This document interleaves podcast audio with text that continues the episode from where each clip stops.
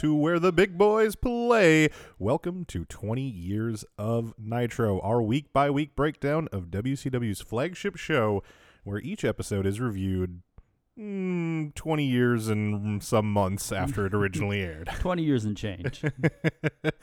I am your host, Tim Root, and with me, as always, is my broadcast partner, Dave Amantorp. Dave, how are you doing today? I'm looking forward to the fact that now we are expanding from one hour to two of Nitro action. Uh, it'll be interesting to see as far as uh, how many different wrestlers end up showing up as a result of this more more airtime that they have with WCW Nitro. Absolutely. Now, um, to give just a quick peek behind the scenes, you obviously probably have noticed that uh, this episode, which will cover the May 27th, 1996 Nitro, uh, is a little bit late, just a tad.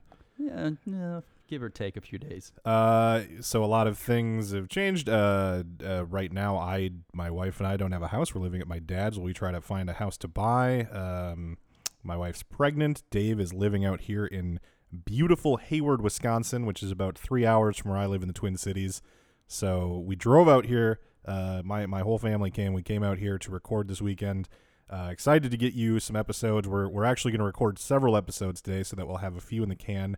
I don't think I'll be releasing them weekly. I'll try to sparse them out a little bit because I don't know when we'll have another opportunity to record. But damn it, it was time to get in here again and give you some uh, that quality Nitro breakdown that you've come to expect. Yeah. The nice thing is that the Nitro episodes, they're not going anywhere. Yeah, yeah, and uh, you know uh, when you think about it, somebody could just stumble on this podcast five years from now and they don't care, uh, you know, because it'll be seamless for them. They're they're wondering why the hell we're talking about this. or millions of years from now when aliens find these recordings. But I did want to take a quick minute to just uh, say thank you to everyone who has stayed in touch on Facebook or Twitter, um, making sure you know that we know that you guys are still out there, still fans of the show, still want to listen. Uh, I imagine that we'll probably take a bit of a hit in our listener numbers, but we really don't care. It's not about how many uh, people listen to the show. It's just about the joy of doing it and trying to do a good job. So, uh, to you, you dedicated diehards uh, who kept us sitting there empty in your iTunes uh, podcast feed, we thank you. Hey, speaking of podcasts, I don't want to go off on a whole tangent. Uh huh. Um, and now I don't even remember the name I use. I, I switched the the Apple Podcast app is garbage. A lot of people out there are probably using the Apple one like I did, the the like default iPhone one. Uh, what's the one I got? Downcast. So I highly recommend Downcast to all of you uh, who listen to a bunch of podcasts and are sick of the Apple bullshit in their terrible, terrible native app. But anyway, as I said, it is May 27th, 1996, and we are coming to you live from the Macon Coliseum in Macon, Georgia. As you heard from our new friend Tony Schiavone, uh, this is the first two hour broadcast of Nitro. First uh, permanent. I believe that we did have a special episode that was two hours earlier, didn't we? Uh, I feel like there was. Oh, maybe the one around Clash of the Champions. That could be. Uh, but in any case, they're making a permanent move to two hours, and I know we've talked already in past episodes about the financial incentive for them to do so. There's really not a lot of added costs since they tended to bring all of their talent to their television anyway Yeah. and then not use them. So everyone's sitting around. You've already got the space. Uh, TNT's paying you more money, Mm-hmm. uh, so it made perfect sense um, for them to move to two hours. It, it really for um, gets them a jump on WWF and is going to force Vince to figure some things. I mean, Vince has basically already said publicly that he's going to be forced to go to two hours as well. He hasn't put that in. Uh, he hasn't implemented that yet, Yeah. But we'll certainly see that with uh, Raw. Yeah. I mean, that'd be very difficult if you're, you know, essentially going head to head with this competition. And the competition has double the time. You know, it's gonna be that's gonna be a pretty one sided battle. So, uh, I mean, I'm sure in the end that Vince won't mind having more airtime. right. so he could act as like annoyed as he wants to, but in the end, that's going to benefit him as well. All right, before we dive into anything regarding tonight's show, I did want to take a quick uh, moment to just recap kind of the state of things in WCW. Now, I won't do this for too long because, like I said, for many listeners, you could be listening to this 10 years in the future. Um, and, you know, for you, you you heard our last episode, you know, maybe right before you played this one. So uh, I don't want to spend too much time recapping where we're at. But just to remind everyone, the WCW World Champion right now is the Giant. Yep. Uh, he defeated Ric Flair on Nitro just about a month before this episode aired. The WCW uh, United States Champion is Konnan, who defeated One Man Gang on an episode of Main Event back in the end of January. The tag team champions are Sting and Lex Luger, who also have been champions since uh, January when they defeated Harlem Heat on Nitro. Uh, their kind of storyline is is Luger trustworthy or not? Sometimes he's got shades of heelism.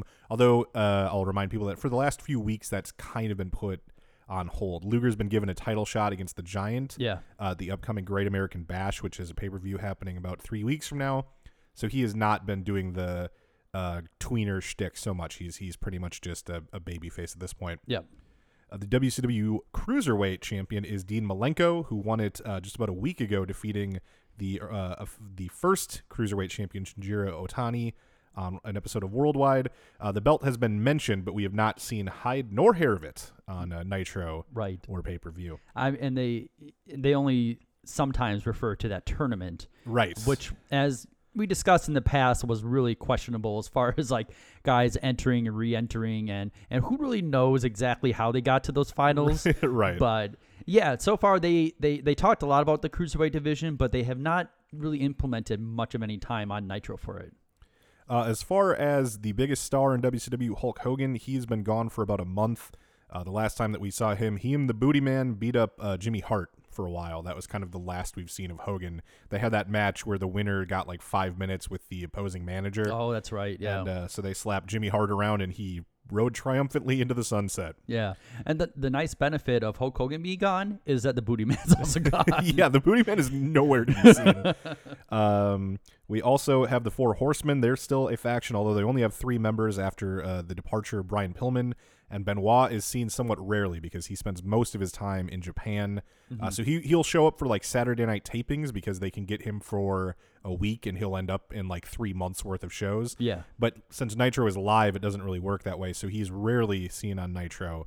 Um, but he has been having a program that we'll talk about over the next few days, uh, working with Kevin Sullivan. That's leading to a match at the Great American Bash.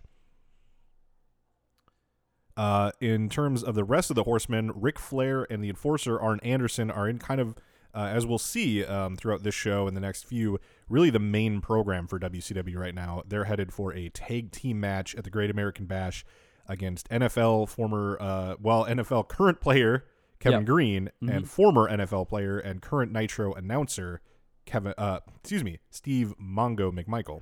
Yeah, it's just really interesting seeing 20 years ago how um, like an NFL player is able to go and do this because um, as they refer to, I think either this episode or the next week that he's in his mini camps as well. Yeah, right now. Yeah. which is partly why, uh, outside of some training montages, we won't actually really see him on Nitro leading up to the match. Yeah. But it, it, I just find it really interesting because nowadays, no NFL player would be allowed to do any sort of like Oh, extra physical activity like that, like especially around a training camp. Uh, Pac-Man Jones. Uh, it was it was very difficult for him to participate in TNA, and literally all he did was stay on the outside of the ring. Yeah. I think somehow they they made him tag team champion, even though he did not participate in any wrestling. Yeah, him and Ron Killings were tag team champions. Oh boy. Oh TNA. Uh, anyway, anyway, uh, our show opens with Tony Schiavone and Larry Zbyszko, who would be certainly no strangers to WCW fans, but if you're a Nitro only type of fan, uh, as we tend to be on this show, uh, this is really the first that we're seeing of them outside of uh, Schiavone. I think has showed up on pay per view before, and Larry Zbyszko was one of the like twelve announcers for the sixty man battle royal back at World War Three. Yeah. Didn't Tony Schiavone also have that one appearance on Nitro when Okerlund didn't show up? Yes, yes, that's right. Yeah. and also, I just wanted to note, as far as Tony Schiavone and Larry Zbyszko are, are concerned, uh, this is the first time I was revisiting those guys in a while. I managed to spell both their names correctly the first try. That is impressive. Especially Zbyszko, which is just a madness as far as spelling is concerned. Well, to give some quick uh, backgrounds on them as they are making their official debuts here on the podcast, Tony Schiavone got his start calling play by play in college for his school's women's basketball team. After college, he did high school sports for some local television and radio stations before moving on to minor league baseball. And it was there working for the Charlotte O's, an affiliate of the Baltimore Orioles, that he began uh, to work in wrestling, as the O's were actually part owned by Jim Crockett. Oh, okay. So he got involved with Jim Crockett Promotions as a ring announcer and eventually as a play by play man, which landed him a spot with the WWF, where he worked from 1989 through 1990. Um, it's one of those things that's really easy to forget until you're like bopping around the network. And you watch that 1990 Royal Rumble, and Oh, Schiavone's yeah. the lead announcer. It's it's really just bizarre when you when you find that show. Yeah. Uh, primarily used as a backstage interviewer, he was the play by play voice for both SummerSlam 1989 and the 1990 Royal Rumble. Eventually, WCW would offer him more than WWF was paying him, and that plus the opportunity to return to Atlanta, where his family felt more comfortable than in Stamford, Connecticut, saw him return to WCW, where he really is. Um, it's funny because he's he's this is his first real appearance announcing on Nitro, the flagship show, but he is the face, the voice of WCW. He announces Yes. all of their B shows Yeah. Mhm. and most of their pay per views. Uh, so it is it is kind of crazy that it's taken him this long to show up on Nitro. Yeah, I mean, as you're going through the uh, the these Nitro podcasts that we've been doing, and you've been hearing uh, Eric Bischoff the whole time, you have to realize that Tony Schiavone is going to be doing the play-by-play for nearly all the Nitros from now on. So this is this is uh, kind of a, a big landmark. Absolutely, uh, it's it's a monumental moment in the history of our sport. Yes. Tony might say himself. Yes, you might say. um, you know, it's it, I think we mentioned it way back on the first episode, but really the reason why Bischoff and he's pretty upfront about it, um, why he inserted himself as the lead announcer on the show rather than Schiavone is he's much more telegenic than Schiavone. Yeah. Um, Schiavone, not a handsome man, not a not a horrid, ugly man, but No. he's not a pretty face on him. I would say plainish. And and and it, and it sounds like Bischoff is tooting his own horn, and to a degree he is. But he was, I mean, he was a former model, Mm-hmm. um, so I don't think like you can't argue that he's objectively attractive, especially back in 1996. So yeah, yeah, he he looks like a, a, a like a weatherman. Right. Pretty much. Yeah, absolutely. I don't know. I think he's there's at some point I think he's referred to as like the weatherman or something like that. Well, we'll see uh, on this show. He's referred to as the Kendall wannabe Yeah. several times. Okay. The living legend Larry Zbyszko, uh, born Larry Wheeler, by the way, Zbyszko is a name that he took on, uh, is a former collegiate wrestler who turned pro and was trained by WWF legend Bruno Sammartino, making his debut way back in 1973. He wrestled all over, though mainly in the Northeast Territories. Uh, certainly the most notable feud of his career, he challenged his old mentor Sammartino to an exhibition match due to his continual frustration at being unable to move out from Bru- Bruno's sizable shadow. This match, which took place in 1980, saw Bruno dominate his protege until a frustrated Zbyszko attacked him with a chair, leaving Sammartino in a pool of blood and cementing Larry's status as one of the WWWF's biggest heels. After the feud ran its course, Zbyszko left the WWWF and wrestled in various territories, including two stints in the AWA. He, in fact, was the AWA World Heavyweight Champion in December of 1990 and was stripped of that title when he chose to leave the organization. And when the AWA declared bankruptcy and folded in 1991, they had not yet crowned a new champion, making Larry Zbyszko the last AWA World Heavyweight Champion. Hmm. Zbyszko do- joined WCW and would wrestle there throughout 1991 and 1992 before retiring from in ring competition and moving to color commentator. He has been the color commentator of WCW Pro, and the only time that we've seen him as part of this podcast, as I mentioned, was when he was one of the three teams uh, who announced the 60 man Battle Royal at World War III. Schiavone welcomes us to this Memorial Day edition of Nitro and hypes the show's moved to two hours. He lets us know that hour number two will still be hosted by Eric Bischoff and Bobby Heenan, though notably absent is Mongo, who is off preparing for his big match. yeah, I thought it was interesting that they use the term host instead of like an announcer. That is weird, yeah. Um, and that along with uh, Eric Bischoff occasionally hyping up these Nitro parties. oh, yeah. Um, I it seems like they're trying to present Nitro more as like a, a, an experience really than an event. That's a yeah. That's that's a good point. Uh, Sting and Scott Steiner are going to be in our main event, a singles match between the two that Schiavone believes is the first televised singles match between the two.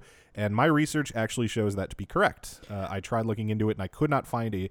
They've they've been on opposite sides of many televised tag team and pay per view matches, but I could not find any singles matches between the two. Yeah, because when it comes to wrestling, the first thing to assume is like, no, these people have faced before. So I did the same thing. I tried to see, and I couldn't find one either. So I think this is a legitimate Sting Scott Steiner one on one for the first time. Now, I w- Schiavone Schiavone one for one with with facts, yes, good percentage, which I'm sure will stay high as it, as we go on. batting a thousand.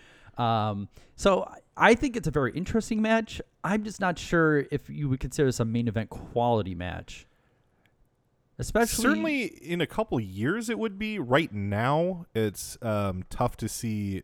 I mean, Steiner's had singles runs in the past, but Mm-hmm. right, I mean, he's definitely considered a tag team guy right now. yeah, Um, so I was excited for that match, but I think, I mean, I'm living with 20 years of hindsight to Mm-hmm. know kind of what Scott Steiner can become on his own. yeah, So it's certainly at the time, it is an interesting choice for a main event, especially because babyface, babyface, and they're not really in programs with each other at all.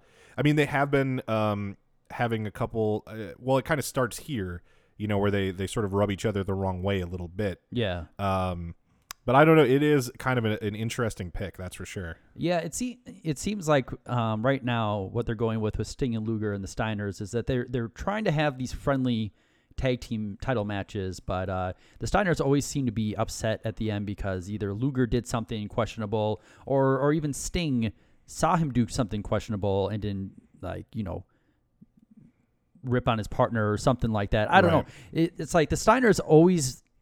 It seems like every match they have, they they feel slighted at the end. and they're always upset, and they're always shouting about being upset too.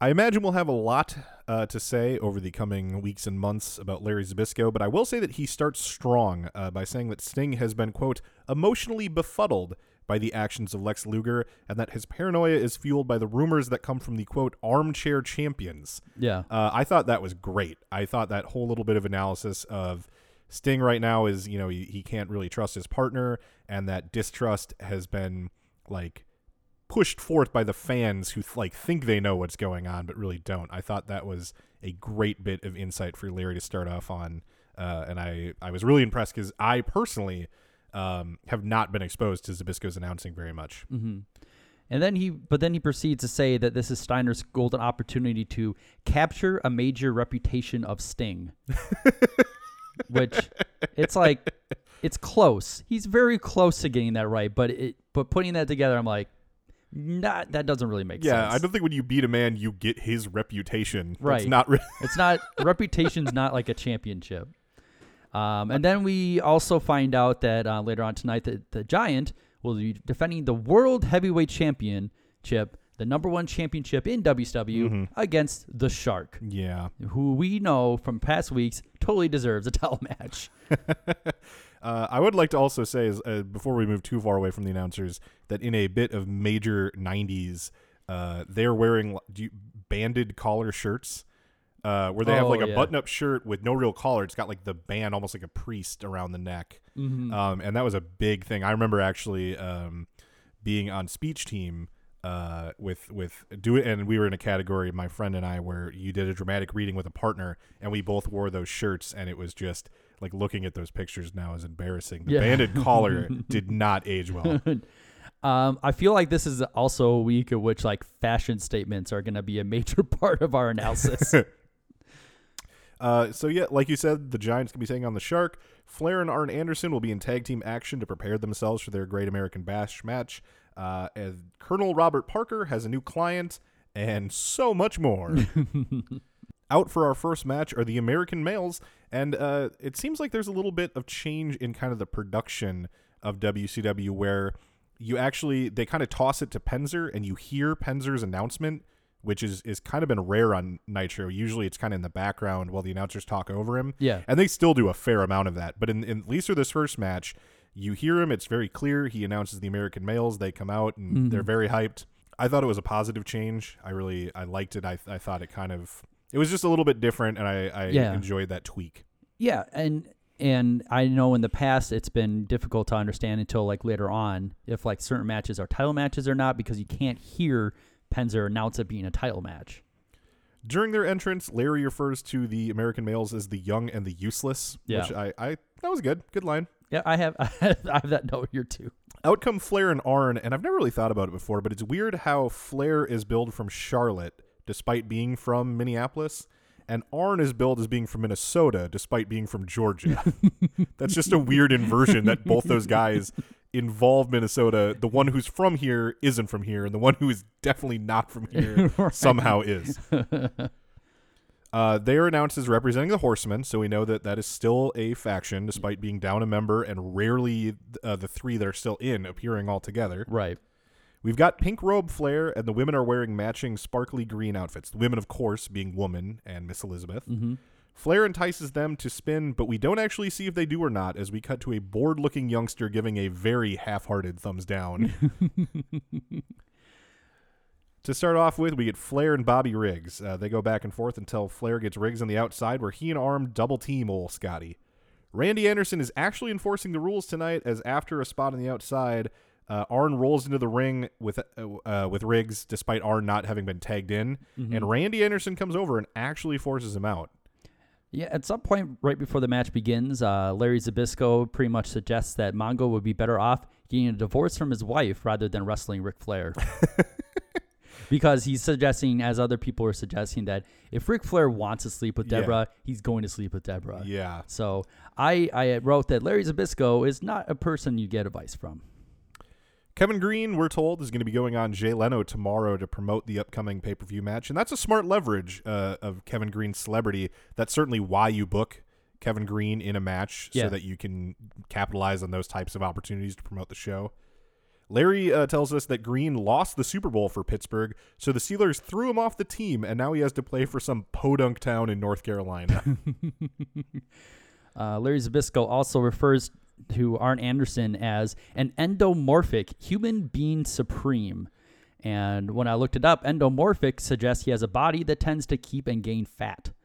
Interesting. So I uh, there's another one that's a mesomorphic, which is a robust muscular body build, and I think that's a word he was going That for. might be. But there's like three different types of bodies, and he probably read them and then memorized the wrong one. You know, as I sort of mentioned earlier, um, we're, we're going to be recording a few episodes over this weekend while I'm here visiting Dave.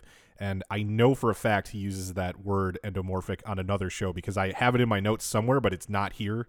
So that is not, like, he makes that mistake continuously, apparently. I I'm pretty sure it's about Arn Anderson as well. It is. It Yeah. absolutely is. and yeah. I, I think I think his like description, I think he like goes double or nothing on the next one too. So listen for that for like next week or maybe the week after. I don't know when it is, but By the way, as I uh, go through my notes here, um, uh, we mentioned this in a past show when we talked about the switch to two hours. Uh, I'm going to move a little bit away from calling every single move of matches as I did in the past because uh, two hours, it, it takes a lot of time and research to watch, take notes, read observers, read biographies, try to find shoot interviews. Um, so to try to keep these things a little bit compressed, and this one probably won't be because we're talking a little bit about where we've been and the state of things, and everything. Um, but i to make sure that we don't go too long on every single episode, I, I, I'm not going to be calling every match as much. Arn gets tagged in and works over Riggs before quickly bringing Flair back in.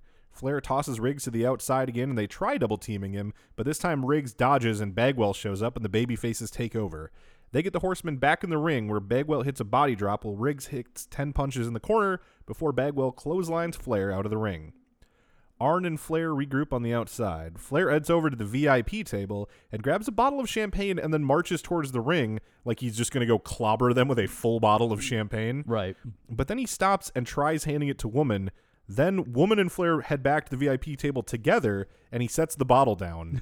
so I guess she talked him out of it or something. But it's a it's a, it came across very odd. I, I thought it was a really unique way to show frustration in a match by trying to get your manager drunk.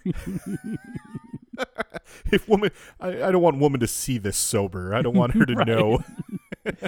also, at that point, I'm pretty sure a spare referee is being responsible for the catering, which kind of sucks. It's like one of them drew the short straw. yeah. Arn and Bagwell both get tagged in, and Arn tosses Bagwell to the outside because uh, apparently three times in the first couple minutes was not enough.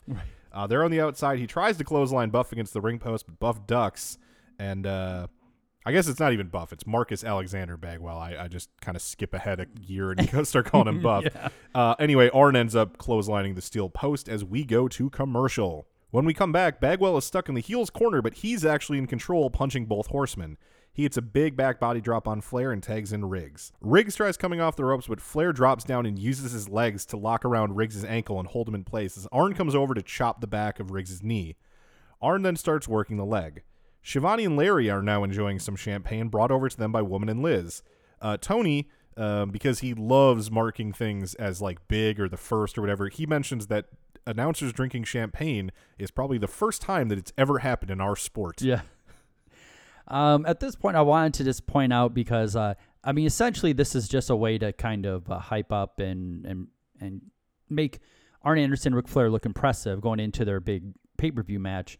But um, you might initially think that the American males are not making the Horsemen look very good, but this is just the style of Ric Flair. Absolutely. Ric Flair loves selling for guys and making a match look competitive and also cheating. I mean, he doesn't have to cheat in order to beat Scotty Riggs. Right. But that's just the way Ric Flair is. Um, I mean, and at first, because I know I've seen matches before on Nitro where it's like, man, Ric Flair just letting this guy beat him up. I think it was like VK Wall Street. VK Wall Th- Street. that was a match for sure. Flair versus VK. Yep. Yeah, but then you just realize that's the way Ric Flair wrestles. I mm-hmm. mean, he, absolutely. the other guy has to get in offense. He has to cheat to win because he's the dirtiest player in the game. So we're getting like vintage Ric Flair here. Buff tries getting in, and while the ref is distracted, Flair works Riggs' leg before Arn takes over, doing the same. Schiavone notes that all this work to the leg is to set up the figure four, while Larry points out how the horsemen have cut the ring in half and keep Riggs isolated on the side with their corner. Very basic, effective announcing. Like those are, you know, um, you could say like that's the kind of thing that they say in every match. Well, you know, you watch any baseball game and they'll tell you that a pitcher wants to establish the inside pitch. Like, Right. just because they say it every time doesn't mean it's not effective and it's not a necessary part Mm-hmm. of the announcing. So I really like when they cover those kinds of basics. Yeah. Arn has been firmly in control, but after catching Riggs' kick attempt, he's hit by an enziguri that sends him through the ropes into the floor. Flair comes into the ring, but is stopped by Randy Anderson, and they do that bit that Flair loves, uh, where he gets into a shoving match with a ref and starts selling for the ref. Yes. God, he loves that. he does. I'm sure I've mentioned on this show, but he talks about it in his book a little bit about how uh, he started it when he was NWA champion, and like former NWA champions told him how much they hated that spot that he would sell for the referee as champion. Yeah. but he just didn't give a shit. He just because he loves getting guys over. He, the ref get over, the opponent get over, like just everybody get over. You know. Yeah. Arn climbs back into the ring and tags in Flair right as Riggs finally completes his long crawl to Bagwell. Bagwell has a decent hot tag, which culminates in a nice looking missile dropkick from the top rope right to Flair's kisser. He gets a two count due to Arn breaking up the pin. Riggs comes in to hit Arn, and Randy Anderson forces him out of the ring.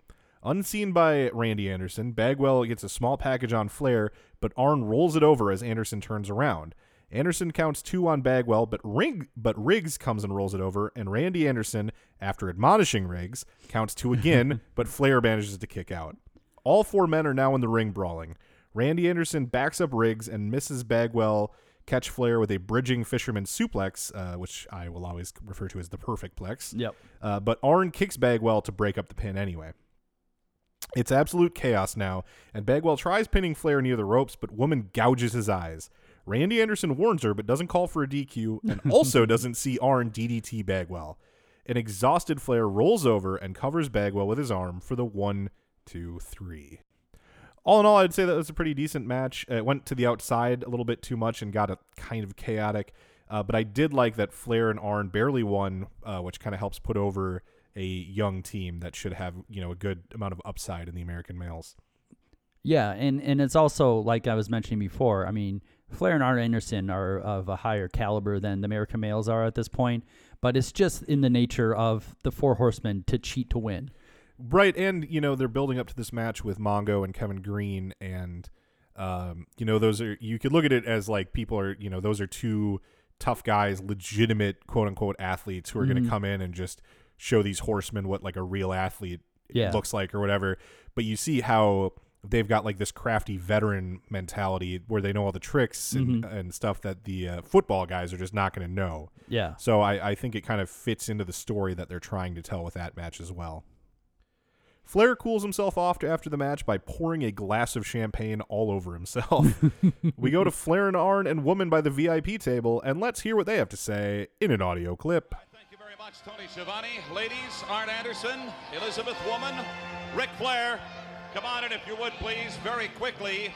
I think maybe you and Mr. Anderson here have uh, dug a bit of a hole for yourself because at the Great American Bash, June the 16th, in Baltimore, Maryland, live on pay per view, yes, you're going to be facing none other than Steve McMichael, his partner Kevin Greene. What a bombshell. Let me tell Greene and McMichaels like it is. I ain't never met a football player that I couldn't walk over the top of to get to a better fight. I never saw a woman that Ric Flair couldn't have just like that. It just so happens, McMichaels, it's your old lady. Now, we don't respect anybody that has to wear protective gear. Because when you come into our house, it's man to man, hand to hand. Keep that in mind when you come and see the horsemen. You uh, eyeballed Deborah McMichael for a long time. Come in here, girls. Ladies, We got a new saying. Liz, woman myself, double A. We've been to the Keys all weekend. We got a new saying. Sky rockets at night. Woo! Afternoon uh, light. McMichael, Greene, wherever you are, and I don't care how many times all pro you've been in your lifetime, Commissioner Pete Rozelle better step in now. You know why? You want to know why? Woo. hey, hey, hey. Come on, Flair, don't make up. That's why, McMichael, while you've been playing football, I've been making up a lost time down Austin way. Deborah belongs to the nature boy. Well, I don't know about that. Elizabeth, what are your feelings about, uh, is this two timing in your estimation? Oh no, the champ can have anything he wants. Oh, please. And you know what? And then a little secret. You know, Savage, everybody thought that I was Liz and Woman's sugar daddy. Wrong with your bankroll, brother. She's me and double A. Thank you very Sugar much. I'm sorry. Stay tuned. More Nitro continues. Tony, let's get back to you, pal. Thanks a lot, Mean. So that was a pretty standard promo, uh, the highlight of which I felt was Flair uh, singing Afternoon Delights. Yep. And I also like that Liz saying the chance can do whatever he wants uh, after Gene asked basically if it would bug her that Flair wants to fuck Deborah. right. She's just like, no, he's the champ. I don't care. Like, do whatever he wants. okay. and and I also like that uh, he was suggesting that um, after the the beating they put on McMichael and Kevin Greene, that they're going to need to call Pete Rozelle, whose ten years commissioner ended in 1989. and then Flair does not watch a lot of football. I yeah. And then I also like the fact that even though he has this feud going, he still manages to bring up Randy Savage and spending his money. And I just appreciate that because uh, Ric Flair is recognizing the, the continuity. Because at this point, Randy Savage is not there because he's not allowed in the building. I mean, that's an angle that's still going on, but uh, yeah, and uh, and it's good to keep it in the back of our mind because there are developments with Randy Savage as a part of this program that are going to be important leading up to Great American Bash. yes. When we come back uh, from commercial, we see Schiavone, uh, and he tosses us to a good old fashioned training montage of Mongo and Kevin Greene working out in the gym. Uh, true to 90s form, they do that thing where they lower the frame rate so it looks choppy, like Yes. artificially. Mm-hmm. I, I don't know why that was ever a thing. That's such a weird choice. I'm glad that that has faded from use. It's like you only see that in like um, things like montages and uh, like reenactments of crimes, you know, like on Rescue 911 or yeah, something. yeah, that's it. Uh, Kevin Greene looks so fucking dumb with his braided rat tail and his mustache. Mm-hmm. He at uh, Clash of the Champions with his like He-Man look of a clean shaven face and the longer blonde hair. I think he was very uh, charismatic. Now he looks like a complete goofus. Yeah. He it's really really poor choices. Um, he kind of reminded me, and I think you'll appreciate this as a Vikings fan. He kind of reminded me of Jared Allen Oh, where Joe yeah. Down will just like grow a mullet to be like funny, you know? He- Yeah. but he's I don't think he's trying to be funny. I think he likes his braided rat tail and his mustache. Uh, they get some kind of just general grunting and gym talk. At the end, they both rip off Hogan's catchphrase, talking about like what you gonna do and Mongo and blah blah blah. yeah. Yep. There's also a part where they're I, I forget if it's lifting or like punching a bag, and they're just going flare, flare, flare every time they punch or lift or whatever it Oh, is. that was uh Mongo was doing the bells. Or like he was lifting weights, he was doing Yes, every yes. every uh, rep he was doing, he was saying flare, flare. Just to make sure that we know why they're working out. After the montage, Larry very smartly points out that powerlifting is not going to help them beat Flair and Arn. They need wrestling training. Vince McMahon may disagree with you, Larry, but I don't. right. That's a very good point. It's like, yeah, they're big guys. I, I don't feel like they need more workouts in order to face them. It is the aspect of like they're going to have a wrestling match, and these two have never wrestled before. They've definitely been in gyms before. right, right. Yeah, it's it was a really really good point. All right. After that, a young man named Steve Doll comes out and makes it all the way to the ring in his black and white Mr. Perfect ripoff singlet before the announcers even mention him at all. And when they do it, Schiavone saying, Steve Doll is in the ring.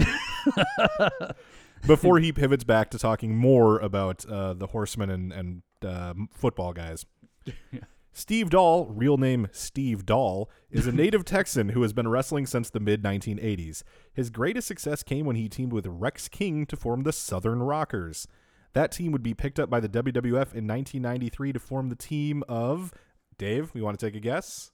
Um, well done. Yes, Timothy Well and Stephen Dunn, aka Well Dunn. He joined WCW only recently and has been in losing efforts on Saturday night against Eddie Guerrero and Jushin Liger, and a tag team loss where he paired with Pat Tanaka against Ric Flair and Chris Benoit. Colonel Robert Parker is out with his new client, the Mauler. he is also almost completely down the aisle before his presence is addressed. the Mauler is veteran wrestler Mean Mike Enos. Enos? Uh, one of the two. And this is uh, the character's WCW debut, though not Enos's. Though born in Ohio, Enos's career began in Minnesota, where he was trained with frequent 20 year of Nitro uh, name drop Eddie Sharkey. He was one half of the AWA Tag Team Champions Destruction Crew, along with Wayne the Train Bloom. And those two joined WCW in 1990 and were rechristened the Minnesota Wrecking Crew 2, managed by original Minnesota Wrecking Crew member Ole Anderson. The team failed to gain any traction, and they were out of WCW before 1990 was even over. Uh, that team then joined the WWF, where they were repackaged as Dave. You want to take a guess? The Beverly Brothers. The Beverly Brothers. Yeah. Man, your knowledge of new generation tag teams, would, I would not have been able to get those. after a promising start, the team's fortunes uh, soon faded, and after Bloom retired in 1993, Enos was used sporadically as a jobber. After leaving the WWF in 1994, he has appeared occasionally in New Japan before follow- finding his way back stateside uh, to join World Championship Wrestling. These guys both seem to be completely uh, lacking in the charisma department yes. especially the Mauler, uh, who has a face. He kind of looks like the Sandman from ECW. Mm-hmm. He's wearing pink and black wrestling pants under black leather chaps, and he came out with a leather vest. So I think he's like a cowboy who just happens to enjoy mauling as a hobby. right. I guess we'll never. It's a it's a side practice. Uh, we could expect to, to find out in his character development, but I suspect we're never going to find out. He's also one of those rare guys in the '90s that when he was repackaged, they got rid of his mullet. That's a good point. Yeah. Uh, so Mauler seizes control early with a release belly to belly suplex that honestly looked really good. Yeah. Um, it's one of a few power moves that he hits in this match where you're like, okay, I can see why this guy's had a career. Yeah. Um, even though, like I said, he there's no charisma about him, nothing magnetic to his personality at all. Uh, Mauler sets Doll laying across the top rope in the corner and then stands on the second rope and hits a second rope fall away slam that was really sweet. Yep. Uh, he, he moves very slow and he's not very interesting, but like I said, those power moves are great. Larry says that you can see a person's soul when you look into their eyes, and he's about to say what he sees in the Mauler's eyes when Tony straight up interrupts him to say, Well, what did you see in Mongo and Kevin Greene's eyes? They may as well put like a crawl along the bottom that just says these guys do not matter. right. Because I, I mean, I'm just guessing, but I just imagine Bischoff in Schiavone's ear going like, pivot that conversation back to Mongo. like, don't worry about what's in the Mauler's eyes. right. The Mauler stays into control until he picks Doll up and charges towards the ropes, and they both flip over to the outside. Schiavone says that there's no disqualification because it was the momentum of both men that took him to the outside.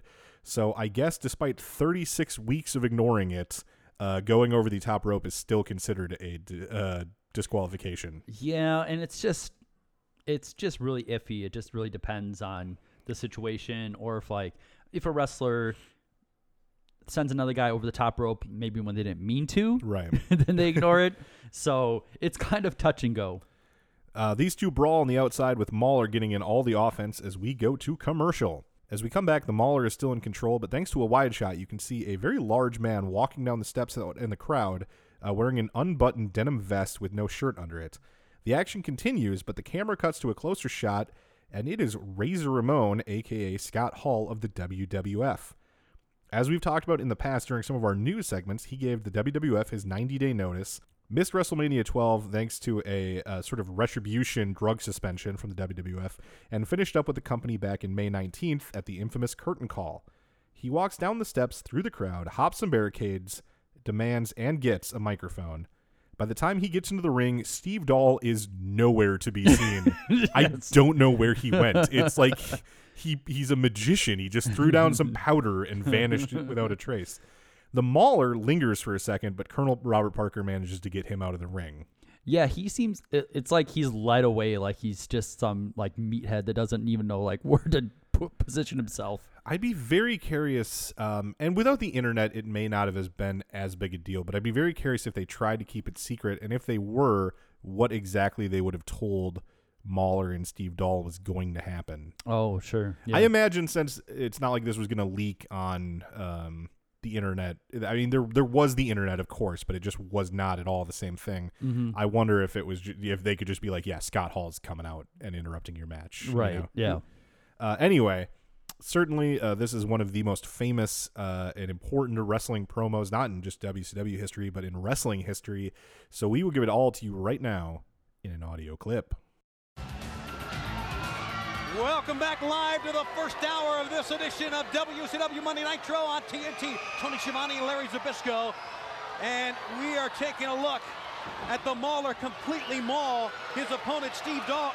Well, you know, Steve, Steve Doll was trying to get an offensive going, Wait a minute. but, but what the hell is going what? on here? But the Maul, well, he just got reversed right there. The. Mauler runs him down. What are you talking about? look here. well, what's what the hell? Wait a minute. Somebody give me a mic. Give me a mic. What's with this? Wait, a minute. wait, we need security here. Are we- I have no idea. Hey, Wait a minute. I can't believe it. I can't believe what I'm seeing. You people, what's with him?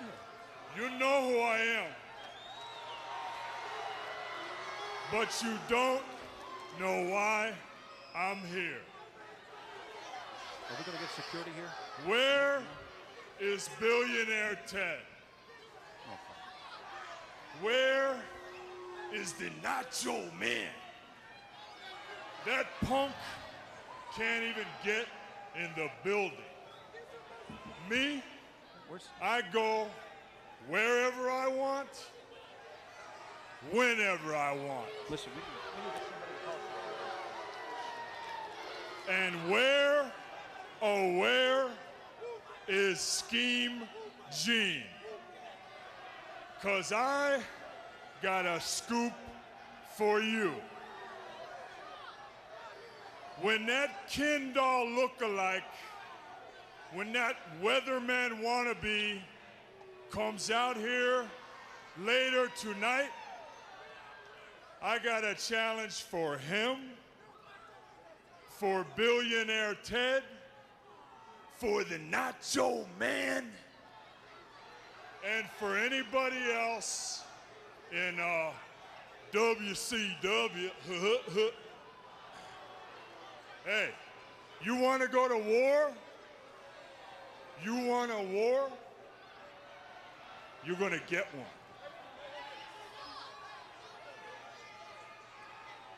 Fans, what about the match? I don't know what to say. Randy Anderson's comment. Randy? Randy, what's going on here? What about the match, Randy? What what what's going?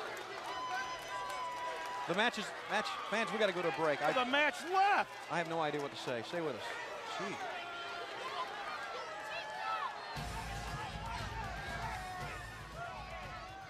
Uh, well, Dave, what did you think of the promo from uh, Razor Ramon there? I- I thought it was a really nice touch that um, Razor Ramon made a bunch of Billionaire Ted skit references, Yes. um, especially the names, um, because it, it it just kind of like adds a little bit more to the idea that maybe he was sent by WWF. it instantly takes something that Vince did to run down his competition and makes it into an extremely hot angle for his competition. Yeah, It is a that touch of using that as cannon fodder in this war was genius. hmm But uh, it it, it it's very uh, intentionally vague Sure. as far as his like challenge is concerned, um, and it, it seems like the announcers really don't know what to do with this. I would agree. Yeah. um, although speaking of the announcers, uh, you know, one of the best touches to this promo, the thing that sells it as a legitimate interruption of the show, is that he comes in through the crowd. Because if he came in through the back, it'd be a little more obvious that it's part of the show. Uh, and the idea of him coming through the crowd was Larry Zbyszko's. Uh, Oh. that was his contribution to the creative of this angle, and I think that such a simple thing is uh, brilliantly sells the Yeah. entire angle. So hats off to you, Mr. Yeah. Zbyszko. Unfortunately, the the the cameras catch Razor Ramon walking to the back at the end Yes. he, after he talks. yes, that's true. I mean, I know I know retrospect is 2020 or whatever, but it would have made to me it would have been more effective if he left through the crowd again.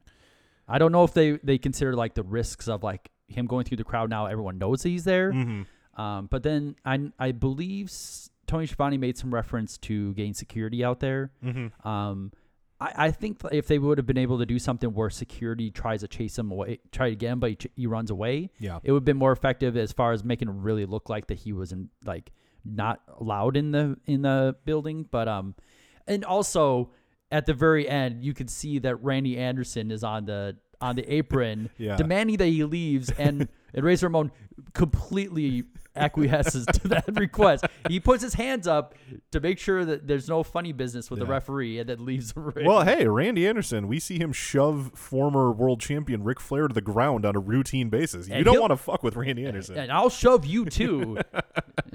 uh, interestingly enough, um, in terms of scripting, Hall was only given the line, uh, "You know who I am, but you don't know why I'm here." Everything else was completely uh, come up with by Hall himself.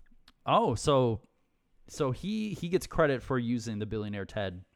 Yeah, he so basically he was given that line, and then him and Bischoff outlined the rest of it. But the words he was, you know, pretty much given free reign to come up with it. Okay. Um, so I I think it was Bischoff's probably idea to use the billionaire Ted stuff, but the the words, the phrasing that that came right from the old Okay. dome of Scott Hall. Yeah, so it, it seems like that that that he wanted uh, Hall Razor Ramon to know that you have to be uh, vague about this. Yeah, You you can't like make a reference as far as who you're with. You know, that was like kind of the key for them because they wanted that that that question as far as is he with WCW or is this like legitimate? Now Hall uh, promises that he's going to be back in hour two, which I think is a fantastic move to fight off uh, Raw from leeching your viewers. Mm-hmm. To say, you know, uh, you got to stick around because I'm going to be back in the next hour. I think that's great. And Tony very quietly sends us uh, to commercial. Uh, so my question to you, Dave, is, and it's it's impossible to completely divorce yourself from the things you know in hindsight, but given how earth-shattering this has come to be seen today, did it feel that way to you watching it um, within the context of all the nitros to that point? Um, I think, and I made a note of this when they came back from commercial, with the idea that the the announcers kind of moved on, like they went back to their regular like scripted out Right. programming. Yep. Yep. I feel like it was very effective. I mean, they could have easily just dedicated the rest of the show to just talking about what happened. Yeah. But the fact that they did not go back to talking about it, I thought worked really well to make it seem like this was not planned out. We're just gonna get back to what we already had planned out for the show. Absolutely. Um, so I, I did, I think it does, I think it, it did work really well. I mean, again, I, in retrospect, like the way that he exits kind of throws a little bit of a wet blanket on it. But other than that, I think it, it it's like, it's something at that time we never saw. Mm-hmm. Um, especially since like, I mean, like a wrestler in the audience alone is something that's unusual. Right. I mean, I mean ECW probably. I mean, it's probably all over. The place, sure. Yeah. Yeah. But uh, no, um, I I do. I do remember these nitros at the time when I was watching them, but this was I know this is before I even like use internet, Mm-hmm. so I, I I don't remember if it was unusual, if I felt like it was unusual or not. I don't remember that, but uh, no, I think I think this worked really well. Um,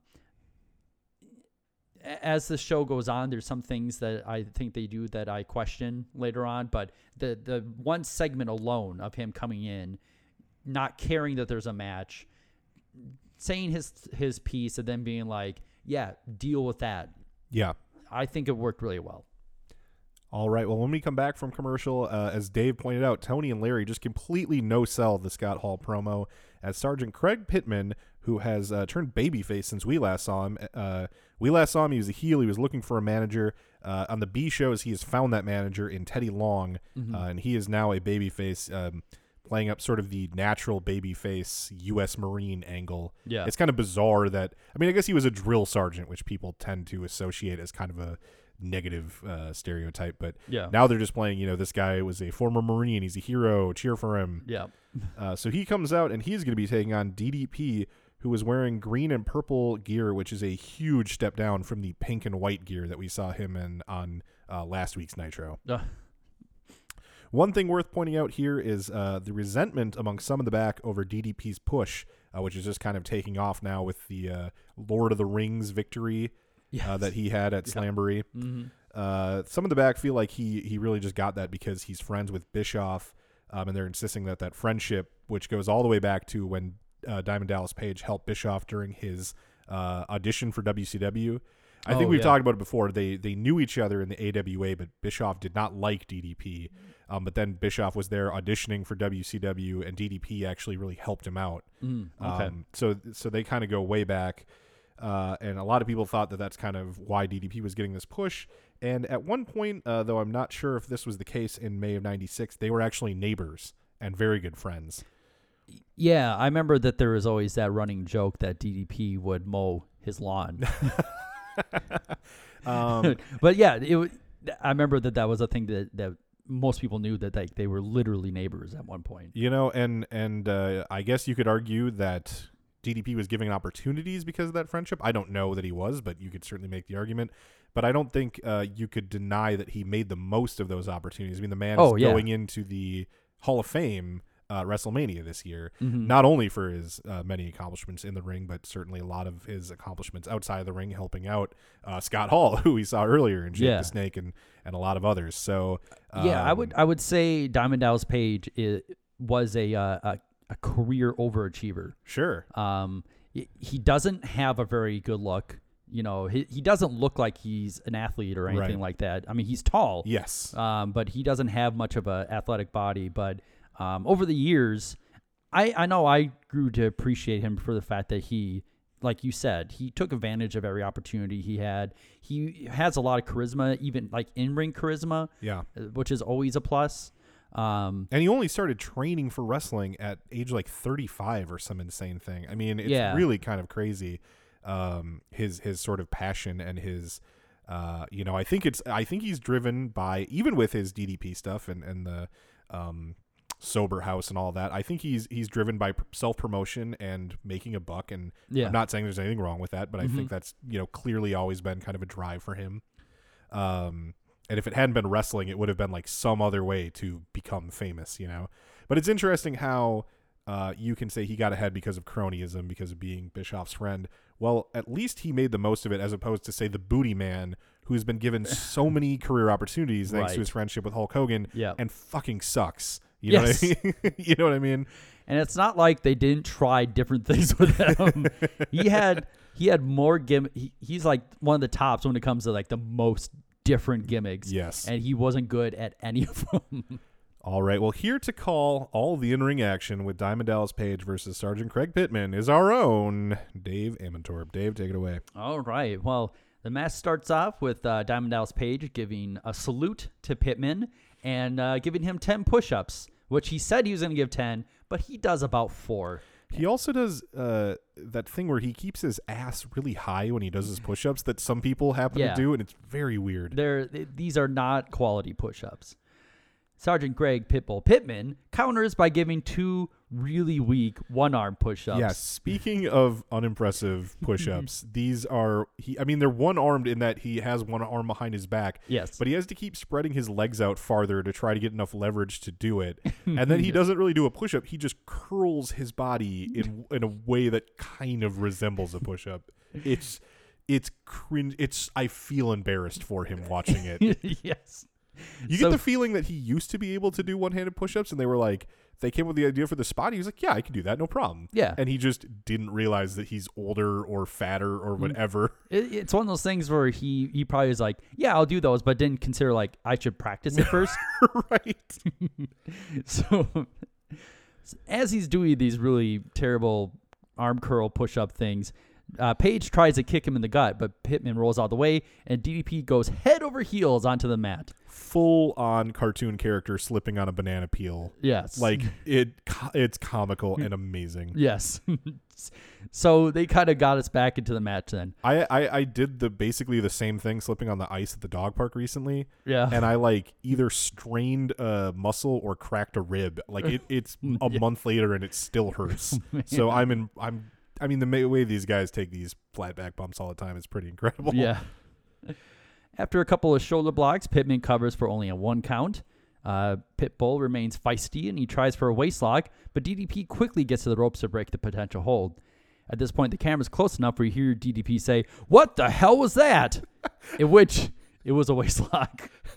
I have almost the exact same note written, almost the exact same words.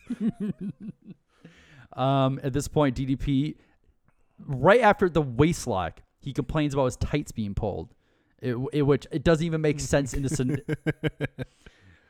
um, so then at that point, we get to a more traditional beginning to a WCW matchup, which is the collar and elbow tie up, bringing them into the corner, where DDP complains about his hair being pulled before delivering the most blatant, obvious eye poke of all time, in which the referee apparently doesn't care about or even warns him about. DDP headbutt Pittman, but uh, you know, it only hurts Page, but he sells it like a goddamn champion, stumbling and falling to the floor before getting tangled up in the television wire. he, he tangles himself in those wires so hilariously. Yes. Uh, and I mean, shame on him for thinking you could headbutt an ethnic minority. He should have known better. but the way that he he just like his body went limp and he fell through the ropes, Yeah. it was amazing. I was like highlight of the match. he has no problems making himself look like a comically inept boob. Yes. Pittman reaches out of the ring to get Page, but Page catches him with a hangman that nearly pulls him out of the ring. Page believes a couple kicks to the gut will soften Pittman up for a turnbuckle smash, but the Pitbull blocks it and hits a smash of his own. At this point, Larry Zbyszko suggests that Kimberly is perhaps the benefactor for Diamond Dallas Page, which I always thought was going to be the reasonable conclusion to the storyline. Yeah, for those who may not remember, uh, Page was supposedly out of wrestling after losing an I Quit wrestling match to the Booty Man, uh, but he came back and it was at the um, sort of will of a mysterious benefactor who gave him a bunch of money so he could uh, pull himself off Skid Row and uh, access to a quote New York lawyer. Uh, who was able to like find a technicality because the oh because the booty man was a substitute in that match it was supposed to be Johnny B Badd Yeah. um, Yes. so they were able to use that as a loophole to get Page back in, and we have so far not learned the identity of this mysterious benefactor. Right. And I'm pretty sure that we never do. Yeah. Um, at the time online, the rumor was it was going to be Ted DiBiase ah, that was going to be the benefactor. But certainly Meltzer has been noting in the observers that uh, DiBiase is uh, on his way to the company. yes. Um, and at this point, I'll just say that at, they've decided to hold off DiBiase's debut, so he was not. He was considered for it, but then, then they went a different direction. That would have made sense uh, with the money angle aspect to it. That that certainly would have added up. Yes. Anyway, uh, getting back to the match, we have an Irish whip to the opposite corner, and Craig Pitmo Pittman quickly goes for the Code Red on a down page, but he doesn't apply it properly. Teddy Long gets too close to the action, and Page grabs him and then sends him stumbling back into the barricade. There's there's no reason for Teddy Long to lean in the way he does. Yeah. They're fighting near the ropes, and Teddy Long just leans in. And he's a baby face, so he's not going to cheat. Yeah. I guess he just wanted a better view at what was happening. Yeah, his his motivation for being there is very questionable, but it sets him up so he can get pushed back into the barricade. This detract, distracts Pittman long enough for DDP to hit the diamond cutter for the three count. A very short, goofy match that you know. it- yeah, it's it- about it just- three minutes. Yeah, I believe it just continues. You know, DDP's winning matches now. That's kind of all we get out of it. Um, but just, I think it's most notable for those awkward push-ups at the very beginning, and really, I don't know. These two don't have a very good chemistry with each other, and uh, and Pittman seems to uh, kind of his finisher. He should be able to do the finisher right, but he totally messes it up. Yeah, it's partly because Page is on his stomach when he tries, and that's not the correct application of Right. a cross arm blight breaker. um, yeah, you're right that they have no chemistry because uh, Pittman is too green um, to do much. Right. And DDP is is only a little further along in that he can have a decent match with someone who is good. Um, but DDP is not at the point in his career where he can carry a match. Right. I would think some people would argue DDP never fully gets to the point in his career when he can carry a match with a bad opponent. That's not really in his wheelhouse. Yeah, I mean, he does eventually with Goldberg. Oh, sure. Yeah, you, you you have a lot more experience with later WCW than I do. so- Yeah, but at this point, certainly not. He need he needs someone like Johnny B. Badd, for example. Yes, Johnny B. Badd yes. made him look really good, and you can see with some of these kind of like um like jobber matches that he's getting Yeah. against guys that are inexperienced that you can see a lot of his flaws. We get a video package for Crazy Macho Man, reminding him just kind of what's going on, why he's so crazy. Uh, Liz and Flair are spending all of his money that Liz got in the divorce, and uh, he's he's he kind of did a proto Stone Cold, um, you know, sort of angry, unhinged baby face, getting banned. The bot, you know, the WCW executive committee trying to keep him out. Yeah. uh, and currently he is banned from television. Uh, we go to a commercial following that, and when we're back. Mean Gene is with the shark, and let's go to a promo just uh, because I don't think our audience has ever heard the shark speak before. All right, ladies and gentlemen, welcome back to more exciting action on Monday Nitro, live for two solid hours. We're back in the locker room area. I'm with Shark. Now, I thought you've been with the Dungeon of Doom, but apparently you're not uh, sharing a locker room with these gentlemen any Yeah. longer. All of a sudden, Jimmy Hart and the Taskmaster, real buddy buddy, huh? Jimmy Hart brings a man in, Slamboree, and makes me lose a match. I'm not supposed to be upset. On Jimmy Hart's face, the giant comes, choke slams me. All of a sudden, Taskmaster says, I'm not in the dungeon anymore. Wait a minute, has he officially thrown you out of the dungeon? threw me out. And Sullivan, tonight I'm gonna hurt you. I am gonna win the World Championship Wrestling Heavyweight Championship. Tonight I'm beating the Giant, and then I might eat Jimmy Hart off for dessert. All right, I've seen you upset before, Shark, but this is a little uh, atypical, I have to say, because all of a sudden now it's the Giant, the WCW Heavyweight Yeah. title, and you're going to take Yeah. a, a crack at All Jimmy of a Hart. sudden, the Giant's the big man on campus. I'm the one that almost ended Hulkamania. Now I'm gonna end the Giant. And speaking of Hulkamania, he has been. so there you go. We find out that the shark has been officially uh, kicked out of the Dungeon of Doom. He pledges to uh, hurt the Taskmaster, win the championship, and then eat Jimmy Hart for dessert. Uh, so what this is all referring to, because I don't think we, I, I don't think we've talked about it before on the show. Uh, in a pre-show match for Slamboree, uh, the Shark was teaming up with Max, uh, formerly Max Muscle, DDP's um, bodyguard, who we'll see later on the show, against the American males. And after he lost uh, that match, the Giant wandered down to ringside and chokeslammed him. Oh. Um, I guess the the dungeon was just tired of Shark losing. Yeah. So so that's basically uh, all the lead up to this that we've got. So that's why the shark and the giant are facing each other. They're former stablemates uh, who sort of just had that that messy divorce. Yeah. And right at the beginning, when we got to this backstage interview, Mean Gene Okerlund says there's more exciting action coming on Monday Nitro, which I object to him saying that when he's standing next to the shark. It also implies that we've had exciting action so far. Right. Well, we had that that opening tag match. That was pretty good. yeah. All right. Gene now throws the most fucking ridiculous rah rah video package for Hulk Hogan. Yeah. And in fact, let's just go to an audio clip.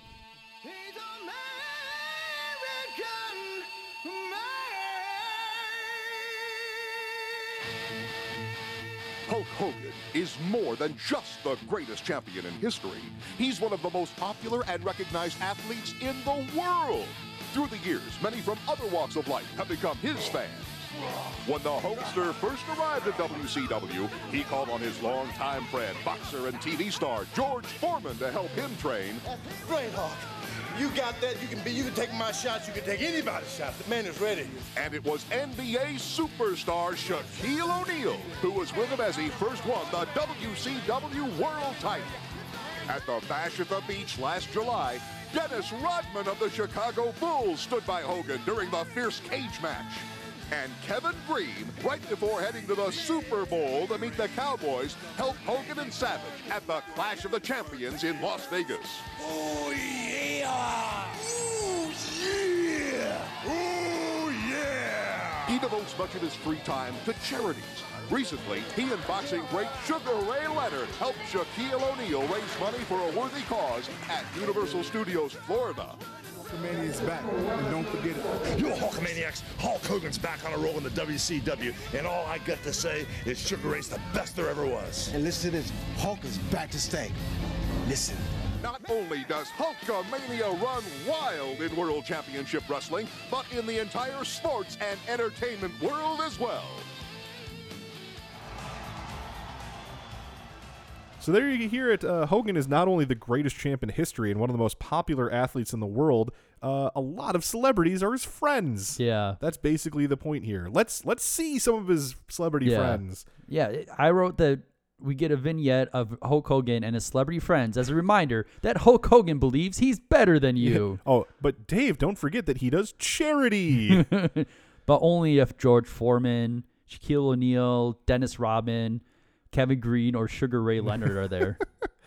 Uh, the package ends with a shot of a homemade Hulk rules sign, pathetically printed out uh, by one of those like printers where it had the uh, like the strips on the side with little holes and it would pull the paper through, and the Yeah. printer sounded super fucking loud. Yeah. and the idea of someone waiting twenty minutes for one of those printers to loudly printed that out fills me with what I call amused sadness, which is a brand new emotion for me.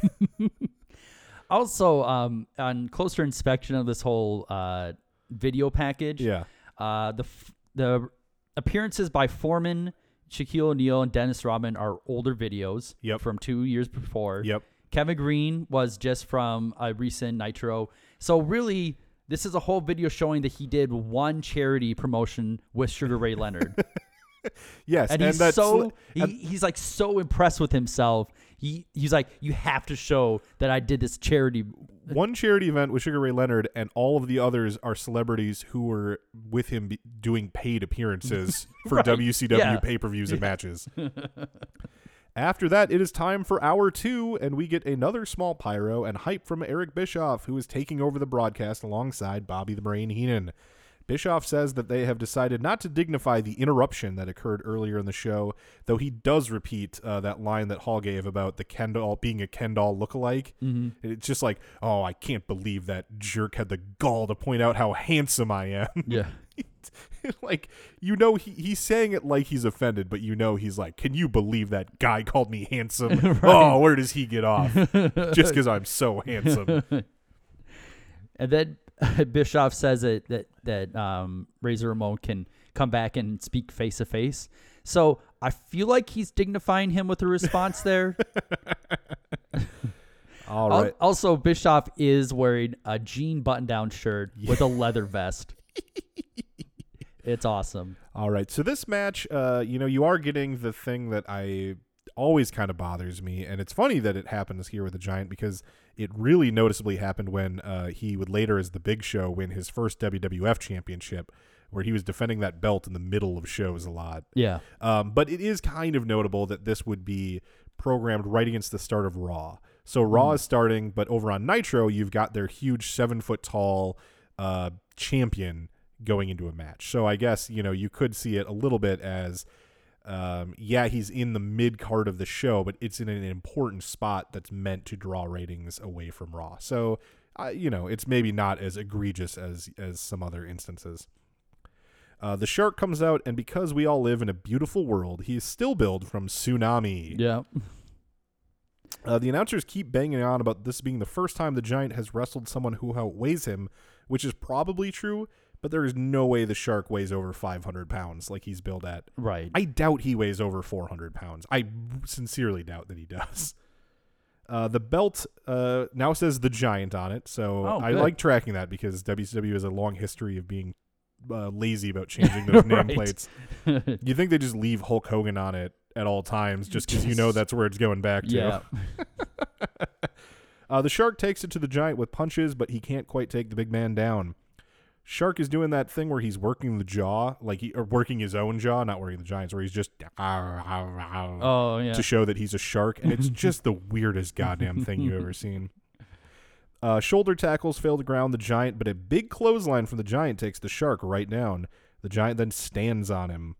Bobby says the giant is standing on him like he's standing on a curb. okay. You can stand on curbs. He's standing on him like you'd stand on the ground.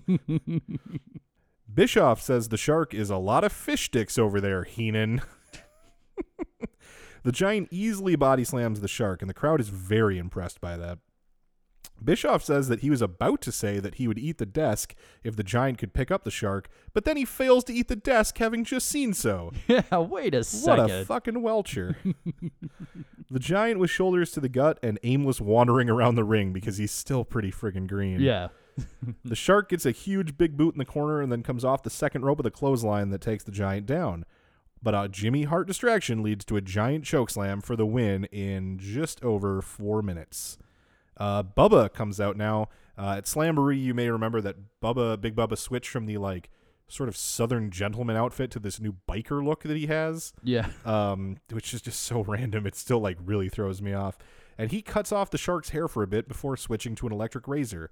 They only shave off half the shark's head though, and the announcers put over that this is a huge sign of disrespect and dishonor. Bischoff says that this is the most disgraceful thing that one wrestler can do to another. After we come back from a commercial, out comes Max, who I mentioned before was uh, DDP's Max Muscle, and Bischoff talks about the rude interruption earlier, but is still careful not to say Hall's name. Uh, to give a little more background on Max and give him an official 20 years of Nitro intro, his real name is John Czawlytko. There's a C and a Z and a L and a K and a W. I, I don't know how to say that. But he is a former bodybuilder and a product of the WCW power plant who originally began appearing on the B shows as Big Bad John. oh, nice. he was repackaged in 1995 as Max Muscle, DDP's large bodyguard. Around the time of DDP's feud with Johnny B. Badd, Max disappeared, presumably for more seasoning down at the power plant. Since DDP's repackaging, there have not been any hints of their reformation, and now here Max appears sans DDP without the uh, muscle at the end of his last name, and uh, in only his third singles match in WCW. By the way, over the next few weeks, there is a remarkable amount of power plant guys giving nitro matches. Yeah, the move to two hours really has opened up some opportunities, and a lot of those opportunities are taken up by uh, guys who have literally never wrestled before. Yeah. Lex comes out. Uh, he doesn't have his tag team belt, though he does have his TV title around his waist. Mhm. Bobby says that Max's mohawk is a good haircut if you're going to the electric chair. okay. Uh, Lockup and Max actually overpowers Lex, which perplexes the total package. Bischoff promotes Kevin Greene on Nitro. Bischoff also mentions that Rey Mysterio Jr. will be debuting at the Great American Bash and challenging Dean Malenko for the Cruiserweight Championship. And I say, holy shit, all right. uh, I you know I obviously I knew Ray was coming, but as as somebody who's working through these for the first time, I had no idea that that's how he makes his debut. He makes his debut in a pay per view match. He doesn't Yeah. appear before that. They just say, "Hey, this guy you probably haven't heard of because Mm-hmm. the internet's not really a thing, and he just re- he wrestles in Mexico." Yeah. he's going to be on pay per view this, and just with the benefit of hindsight, I'm so goddamn pumped for that. Yeah.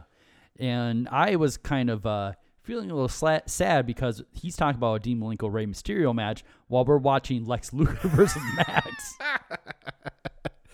Max flexes at Lex, which the nerve of someone to flex at Lex Luger. How dare you? Nobody flexes at Lex. It reminds me of uh, uh, Super Smash Brothers. Uh, there's there's a move that Samus is up in B where she spins, and if, if you touch someone, it hurts them. There's actually an item you can use where if someone's holding that item, it gives them that ability when they jump.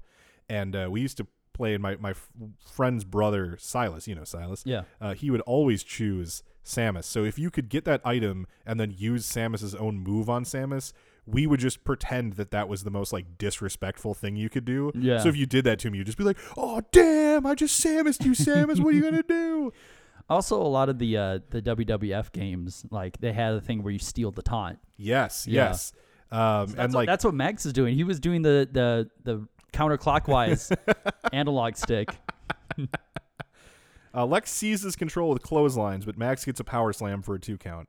Bischoff starts talking to some unseen production guys, saying that, quote, if he wants to come out here, he can wait till the end of the hour. Uh, I thought that was a good, subtle way of keeping us, uh, keeping a hole in our minds, but telling us we got to wait for him. So we can't really turn the channel. Yeah. Hall's still around, but he's coming out later. Yeah, it's really it's really weird. I don't remember that part bef- from previous times, but it's mm-hmm. like it sounds like he's indicating that Razor Ramon Scott Hall is like at the announcer's table at that point. But he's, but he's like, no, he has to wait. And I don't know if I mean if that if that was just off the cuff, then kudos to Eric Bischoff. But it, it's a it is kind of like a weird few seconds where you're like, wait, what's going on? Yeah, and I think those disruptions from the norm are what helps sell the angle. you Yeah. know? Uh, Max dominates the match and hits a sidewalk slam for another two count. We get a big boot and a loaded forearm from Lex that finally slows Max. A power slam from Lex, and now both men are down. They struggle to their feet, and Lex gets Max up in the torture rack for the submission victory. And Gene is in the ring with Lex, and let's go to an audio clip. All right, very impressive here tonight on WCW Monday Nitro for the total package. Lex Luger, as you probably no doubt know, on June the 16th in Baltimore, Maryland at the Great American Bash. Lex Luger, the total package, is the man who's going to be getting the shot at the Giant for the WCW heavyweight title. But Lex Luger, I want to go back in time. I don't know if you want to speculate on your chances against the Giant, but this is a very unique opportunity, and especially the way you got it.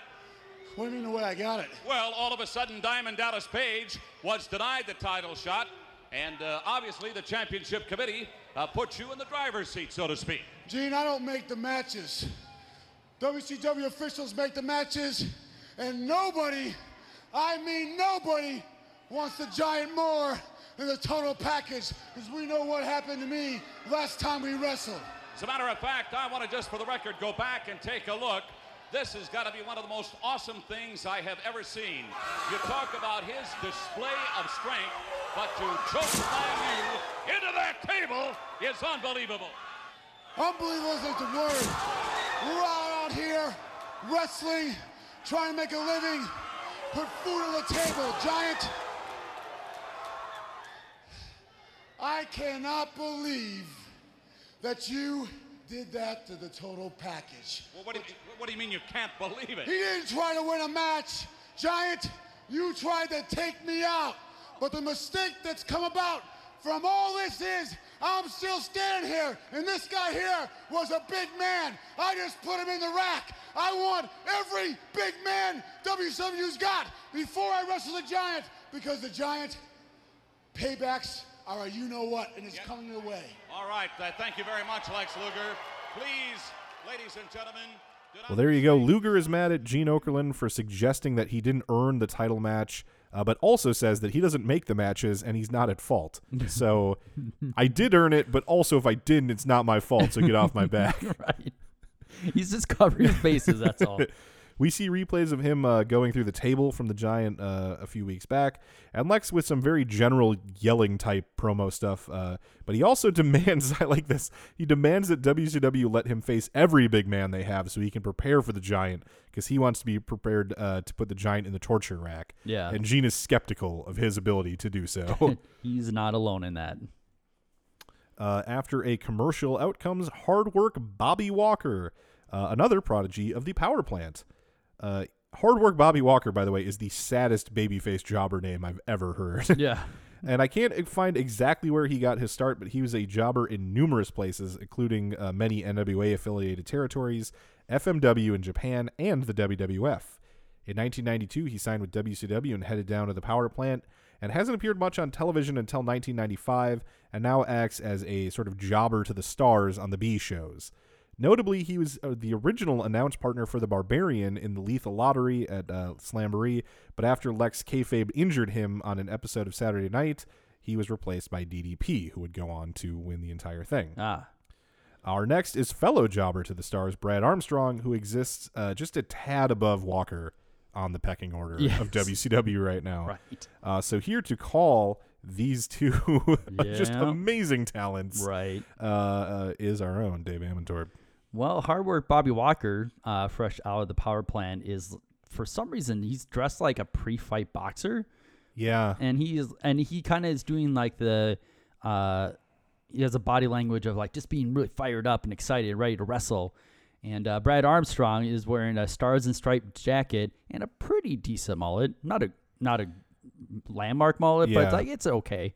he there's nothing more generic babyface than being a generic babyface who gets the America is a thing that I like gimmick. right. like there's nothing about him. He's not like um Pittman who at least was in the Marine Corps. He's Yeah. just like this is where I'm from. I like this. right. Okay, so in the time honored tradition of WCW Nitro matchups, we begin with the collar and elbow tie up that goes into the corner, where Brad breaks it cleanly because this is a match of baby faces. Brad gets a headlock takedown, which Walker floats quickly right into a scissor lock. At this point, uh, Eric Bischoff he refers to Scott Hall not by name, saying that he would not dignify the man by mentioning him, even though he's still mentioning him. Well, he also says that he won't he won't do so by name because he doesn't want to incur the wrath of any legal departments who are hovering like vultures. like vultures right so i i do i do kind of like the fact that it's like you know if we're going to refer to him we're, we would have to call him razor ramon Right. and then that's going to get us in trouble with wwf so uh, i i like it's like it's just a little touch i liked it um brad armstrong kips out of the scissor lock and we get a second collar and elbow tie up which goes into a different corner Brad tries to get the advantage, but Walker whips him across the ring and executes an arm drag into an armbar. Eric Bischoff says that Bobby Walker studies wrestling film like he's preparing for a thesis, which I imagine means he takes notes. You know, I I guess um, it at least sells the gimmick. I guess that's the hard work in hard work Bobby Walker. Like Yeah. this guy's in there studying game film. You know, Right. Okay, I, okay. Yeah, and and I think at some point Bobby Heenan makes the reference about how he's the first one in and he's the last one out when the Yep. lights go out, that sort of thing. Um, Brad Armstrong at this point counters with an arm drag armbar combo of his own. The armbar turns into a wrist lock as a two back into the corner, where Brad drills the young wrestler with a couple of forearms. He whips Walker into the opposite corner and attempts uh, wrestling's dumbest move, the monkey flip, from which Walker almost lands on his feet. He, Yep. He's close, but not quite. I think that uh, will become a recurring theme through the back half of this match. Uh, perhaps, yes. Uh, Walker runs into the opposite corner, scales the turnbuckles, and nearly slips off the top before executing a crossbody block for a two count. You know, it's almost the the nature or, or, or the natural reaction is to focus on the botch. It is impressive though how he saves the spot. Yes. Um, because it looks like it's about to go careening into danger, like Yeah. a bad fall, and he, He- actually pulls it out. Yeah, he looks like he's gonna slip off and land on the arena floor, but instead he managed he like regains his balance and flips back for a cross body block. So yeah, he it's a really good recovery. Um, after the crossbody block for a two count, uh, Brad slips a half Nelson for a two count, and once the men return to their feet, Walker hits a lightning quick arm drag armbar combo. at this point, you can tell he's got some real good athleticism. You can also tell that he's out of ideas though, because he hit that exact combo already. Yes. He's like, he's got five things he knows, and he's gone through five of them already. So Yes. he- we're we're back to the classics. As the two uh, struggle to gain advantage in the armbar, Eric Bischoff again mentions that Dean Malenko will be facing Rey Mysterio for their cruiserweight title at the Great American Bash, which, again, I'm looking forward to seeing. And also, you know, that match is going to be just crisp. Brad gets a drop toe hold to escape and then applies an armbar of his own. We have now made it into the vicinity of Armbar City. Bobby Walker with a slow flip out of the hold, which included a second of him standing on his head. Uh, another he- now we get another headlock takedown to scissor lock combo, uh, in which Brad eventually just kind of pulls himself out of the scissor lock, then puts on a headlock, and then is back at the scissor lock again. And at this point, you can hear from the crowd that they are not very happy with this match and are Yep. getting impatient, in which they are not alone. Again, Brad Armstrong pulls his head out from the scissor lock and then drills Walker with a forearm. Uh, back on their feet, Brad Irish whips Walker and, and tried for a suplex, but was wrapped up in a small package for a two count. Yeah, he Irish whips him off the ropes, and when he comes back, he stops him to do a suplex. So there's clearly like the chemistry is not here for either of these two guys. Uh, Brad whips Walker off the ropes again, but his clothesline attempt is countered by a backslide for another two count. His third Irish whip attempt is reversed by Walker, who hits Brad with a back body drop with the least amount of air I've ever seen. Seriously, Ric Flair at twice his age is gets up in the air, and these guys barely. It's just mm-hmm. Okay, and then uh, Walker jumps onto the middle turnbuckle, then tries to leap to the top, but again slips. Walker then hits what I think was going to be uh, a blockbuster, uh, but it ends up being some sort of weird like flying headbutt combination. But either way, he ends up getting the pinfall victory. Yeah, he he- so he hops up to the top rope, but he loses footing. And then he falls on his ass, but sort of luckily manages to fall on the top turnbuckle Mhm. in a way where he can climb back up. Yeah. But when he climbs back up, he's so ginger with his movements. Like he's so careful. Yeah. Because now he's almost fallen twice and he's like super freaked out about it. Right. The announcers do sell it as a major upset though. Yeah, and Did we say that he wins? Did that, did I I jump the gun? No, I, I, said that despite messing up the move, Yeah. he still gets Yeah. pinfall. Okay. Um, and the weird thing is, from from reviews of Nitro at this time, a lot of fans were like upset that Brad Armstrong had to take the pinfall from Bobby Walker, which I thought was weird. I was like, why are people so into Brad Armstrong? I mean, he has been a little more of a mainstay. Um, you know, we we're not exposed because he's he's he's been on Nitro one other time because I know we've already done his intro. Mhm. Um, so I guess he's just had a longer career. But yeah, that is weird. Like who who gives a shit who wins this match? Quite honestly, Right. Yeah. Um, and then of course, since they're you know the two baby faces, eventually they do kind of like the stare down and respectfully shake hands. But as we go to commercial break, Heenan does a typical Heenan thing where he suggests that Brad Brad's shoulder was up right before it goes to commercial. Yeah. Which, by the way, it wasn't. It wasn't even remotely close to being up. He was flat pinned, but but Heenan, you know, loves to start a conversation just so it gets cut off. All right. After uh, a commercial, Lord Steven Regal comes out alongside Jeeves, and I love uh, Regal's theme. I don't know if I've said that before. Just sort of a, you know, classic sort of um, march sort of song. You know, it, it- Yeah. it just works really well for the character. A fan touches his arm, and he acts so pissed. Yeah. uh, Regal. By the way, I wanted to get this excerpt because it's. Uh, I read it after uh, we had recorded the episode. So a few episodes ago, we talked about the parking lot brawl between Regal and uh, Finlay. Yes. Uh, so I wanted to just read this quick section of uh, Regal's book where he talks about it. There were four cars surrounded by metal barriers.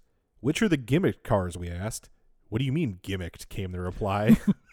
they were 100% real. Finn and I walked around looking at the setup. The only thing we did was loosen one of the car bumpers. There was nothing else that could be fixed. All we could do was run into this stuff hard and break it. Mm-hmm. we killed each other in that match. Finn's head went through a side window, and there was nothing gimmicked about it. About it.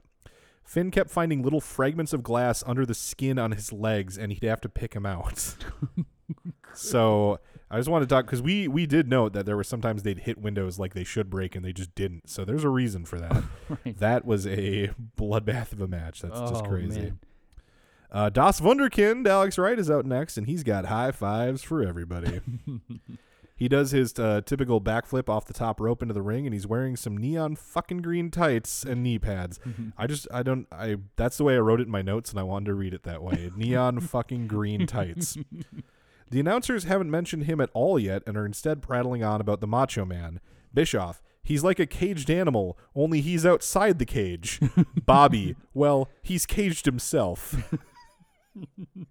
Great metaphor, guys. He's like a cage animal, except he's not in a cage. so he's just like He's an, an animal. no, but he's emotionally caged himself. Good, good save, Bobby. Regal works the crowd and does uh, his sort of uh, finger-assisted flex, which I always think is funny. Yeah. where he pushes up uh, his bicep with his finger. Yeah. Bischoff goes uh, on a bit about Hogan and how he's definitely watching and following along at home. yeah, fucking right he is. Regal starts working uh, the arm to start off the match. Wright flips around with an impressive reversal to a wrist lock of his own. They then do the exact same sequence, ending with a kick to the face of Regal. Some more chain wrestling until Wright gets a head scissors and then another, and Regal goes outside to regroup. A baseball slide from Wright sends Regal into the guardrail, which I think he really shoves in an attempt to run into some of the fans who have been giving him shit. like they're right on the other side of the barricade, so Yeah. when he gets whipped into it, I feel like he gives it extra juice so that they get one in the knee. Yeah. Uh, Wright hits a plancha to the outside as we go to commercial. Uh, Heenan says, "You can't pin him out there, you idiot." By the way, those um those like those like head scissor takedowns that uh f- that Alex Wright's doing, Yeah. they look really weak and ineffective. And basically, Steven Regal is just doing flips. he he puts in ninety nine percent of Yeah. the work on those things. Uh, during our commercial, let's go to an audio clip as we get a new Blood Runs Cold promo that's a little bit different from the ones we've been seeing.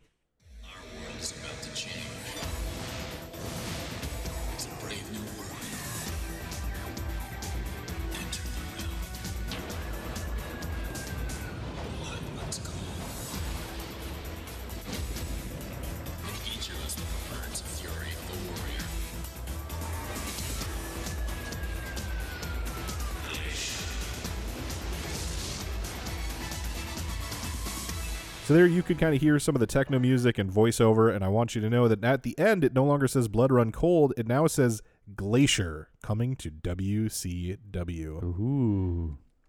When we're back to the match, Regal is in control as Bischoff sends a hello to a fan out in Washington. No idea what that was about. Yeah. He's just like, "Hey, Steve Brusick." I don't know. That, I don't know why that's the name I made up, but uh, out in like you know Seattle, Washington. Uh, thanks for watching. It's Yeah. it's got to be a friend of his that it's like a I who knows. Very strange. We get some European up- uppercuts by a crossface by Regal, accompanied by some slaps to the face while he has it locked in. Wright gets out and goes for a belly to back suplex, but Regal elbows him and turns around. Wright never lets go and ends up hitting a big belly to belly suplex for a two count. Uh, I really like that spot. Yeah. Regal gets a kick to the head for a one count. Bischoff apologizes to the crowd for the stuff that was said earlier by Hall. Uh, it's that was kind of a little. I get that he wants to keep mentioning Hall. Yeah. but there was nothing like offensive that was said at all. So it, it that that this mention seemed a bit much. Yeah. Kicks and punches are exchanged between the two until Wright hits a huge European uppercut. He then runs up a turnbuckle and backflips over Regal and goes right into a small package, but the placement was a bit off and the small package isn't very smooth. Uh, it was impressive, but the timing or something was just a bit off. By the way, um, when Alex Wright hit that European uppercut, Yeah. Eric Bischoff enjoys it so much that he pre- pretty much cackles. and I wrote a note that you need to put a clip of that cackling in there because it's crazy. All he right. sounds crazy. Well, let's enjoy some cackling here. Oh, Bobby, did you see that? He reached Oh, that was some great cackling. that was that was some high quality Mm, cackling. Prime cackling. Regal kicks out and slaps a wrist lock on the canvas. Regal then talks to the camera saying that if guys from other wrestling companies think they're going to come and take anything away from me, there's no bloody chance. Yes. That's a smart guy working himself into an angle, or at least trying. You Yeah. know? I think that was uh, Mhm. just a very minor, minor going into business for himself. But Yeah. it, no one's going to get mad at him over that. I thought it was good. They get uh, some exchanges for pins and then very impactful drop kick from Alex Wright that looked fantastic. A big body drop by Wright uh, and a jumping kick for another two count. The ending comes out of nowhere uh, when Wright whips Regal into the corner and then stands in the middle rope for a ten for a ten punch spot.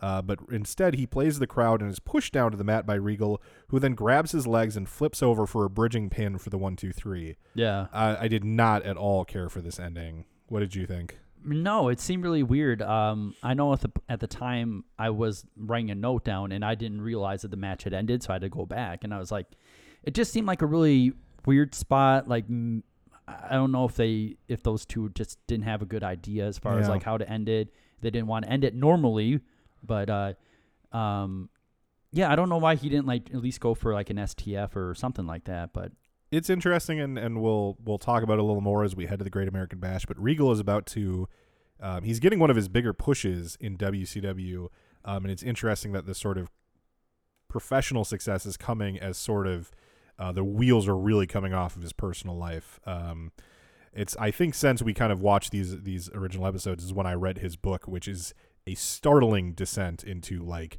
horrifying addiction and and like out and out madness. Like Yeah. it's a it's a dark story, um, and I recommend that anyone pick up that book. Um, there's some there are some good wrestling anecdotes, but really it's just a, a pretty incredible story of the stuff that this guy went through. Um, and sort of this is as it's sort of rising to its peak through 95. You'll remember uh, back at the Clash of the Champions where he worked double duty, and in the first match he injured his knee. Yeah. Well, that was like the second of two knee injuries he had that year that sort of put him on the painkillers that sort of became the tip of the iceberg for this uh, addiction problems that he dealt yeah, with. I I have noticed that on and off when he is wrestling, sometimes he has like the extra brace and sometimes he doesn't. Yeah. I don't know if that's depending on how he feels at that that time or if he's on something that makes him not need it or but I just I just remember it was like it's really weird that like one week he has it and then one week he doesn't have it. It's also notable that uh, Regal has never certainly been like a body guy, but Mhm. he is getting quite uh, fat at this point. Like, Yeah. he's he's really packing on some pounds. Yeah, I especially now that he is going to be uh, talking to Gene on its promo. Yeah. When I was watching promo, I was like, he's it's like he's kind of bursting at the at the uh, at the tights there, you know. All right. Well, uh, let's go to an audio clip of Gene Okerlund, who's in the ring with Steven Regal. Thank you, Eric. Uh, with me, Lord Stephen Regal. Most impressive, I must say, against this youngster, just barely 20 years old. But uh, the one thing that the fans bring out to me as I travel around the country, Lord Stephen Regal, is the way you feel about Americans. Uh, apparently, uh, you, you have some adverse feelings toward us. Listen to me, you miserable little toad. You telling me how to act my life is like Quasimodo telling somebody how to bloody walk straight. Let me point out. Now I have your attention. It's Memorial Day. My father will be so pleased I beat Junior Adolf there. We have got a world champion here in WCW that's a bloody escapee from Barnum and Bailey's. We've got bloody Savage running around thinking he's some kind of hard man. If you didn't notice, two weeks ago, I put the toughest man in wrestling out of the bloody game. Then, we've got somebody from another wrestling organization wanting to take on war. Don't forget who's in within Sunshine, because I'm going nowhere, and it's time I had my bloody say in what goes on around here. You know, I should point out, just for the record, uh, the affection that these fans have for you. I couldn't help but notice the one youngster here giving you half a peace sign. I don't think they think that highly of your personality, your wrestling skills notwithstanding. When you are a significant grappler as myself, you are not bothered by such meager peasants, and that means you, Sunshine. Now, to prove myself, I am going to make a statement, a challenge if you wish, to the man they call the franchise. If I beat this man and you, Mr. Sting, I hope you're listening. I will then be held within some esteem here and maybe get a shot at this bloody circus freak that we have as a champion. I want that painted face bloody clown. Please. Right in this Thank ring you as very much. possible. I- Take it to the championship committee, please. I can't stand the heat. Eric, let's get back to you. Well, there you go. Regal wants a match with Sting. He believes that if he beats that painted face, uh, bloody clown, he can get a shot at the circus freak that we call a champion. I thought that was a gr- it was a good little promo. Yeah. Not only was it good, but like I like the fact that that not only are they pushing Regal, but like Regal, the character is like, I'm gunning for the top guys. Right. I'm gonna beat Sting, so you can give me a match against the Giant for the title.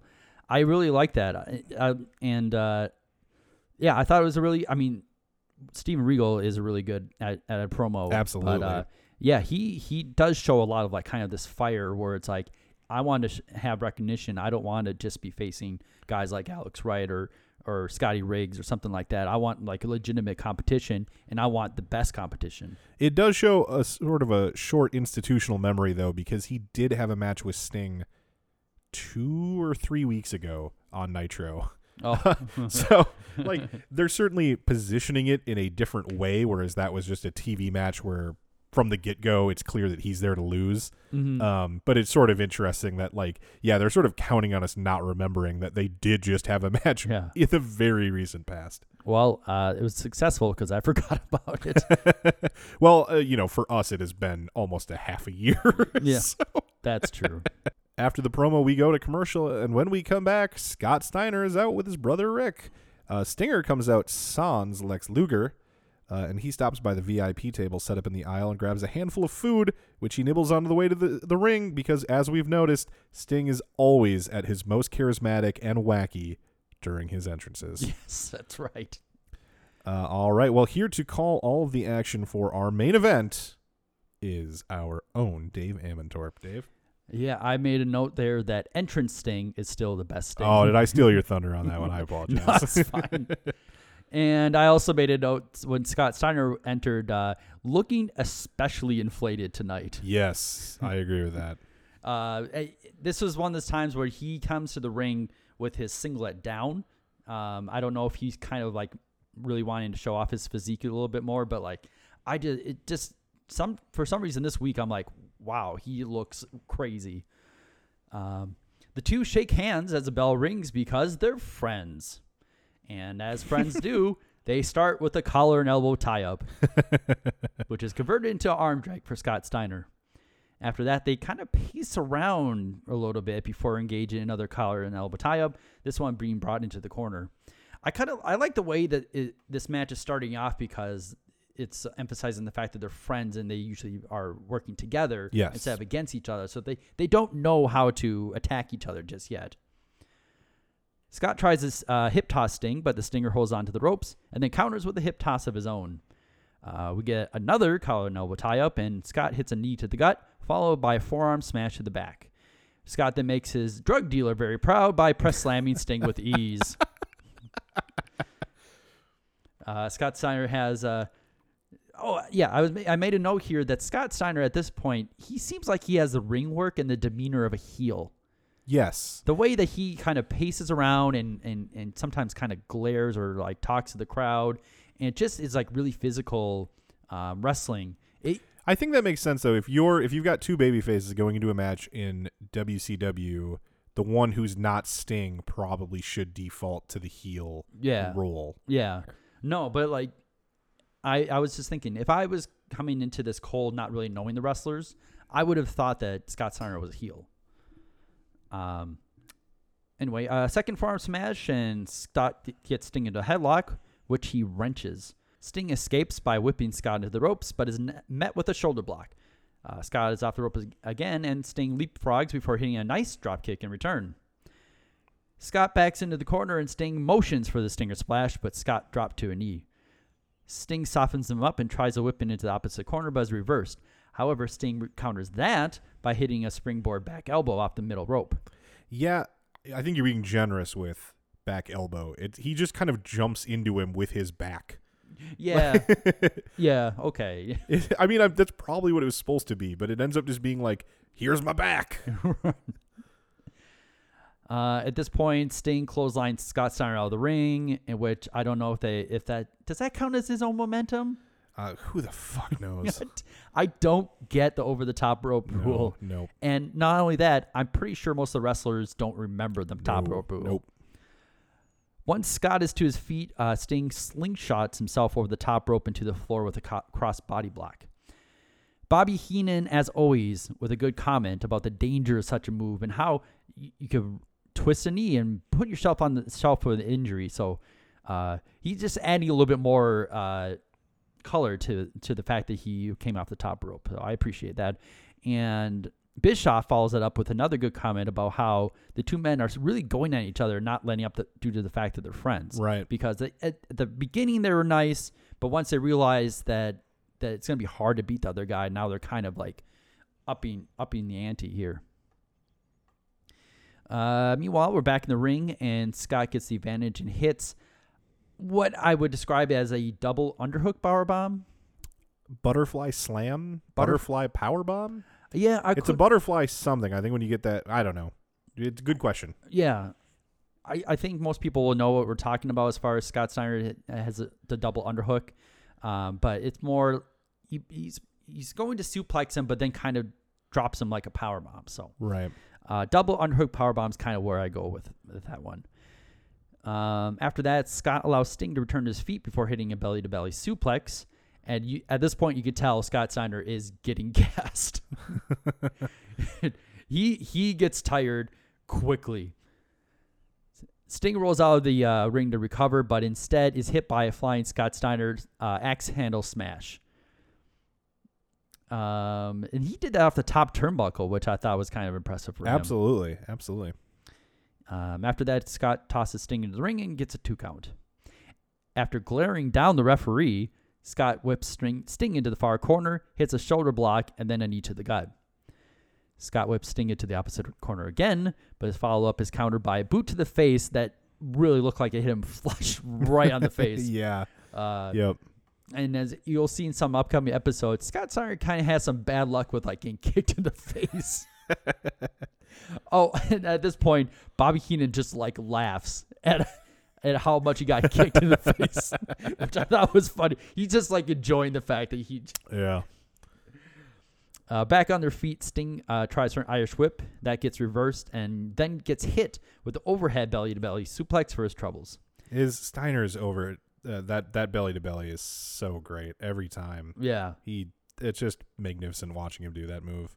Yeah, and it's just you know I I know I've pointed out before, but like watching a Steiner brother match is way different because it's like they are just tossing dudes Right. all the time.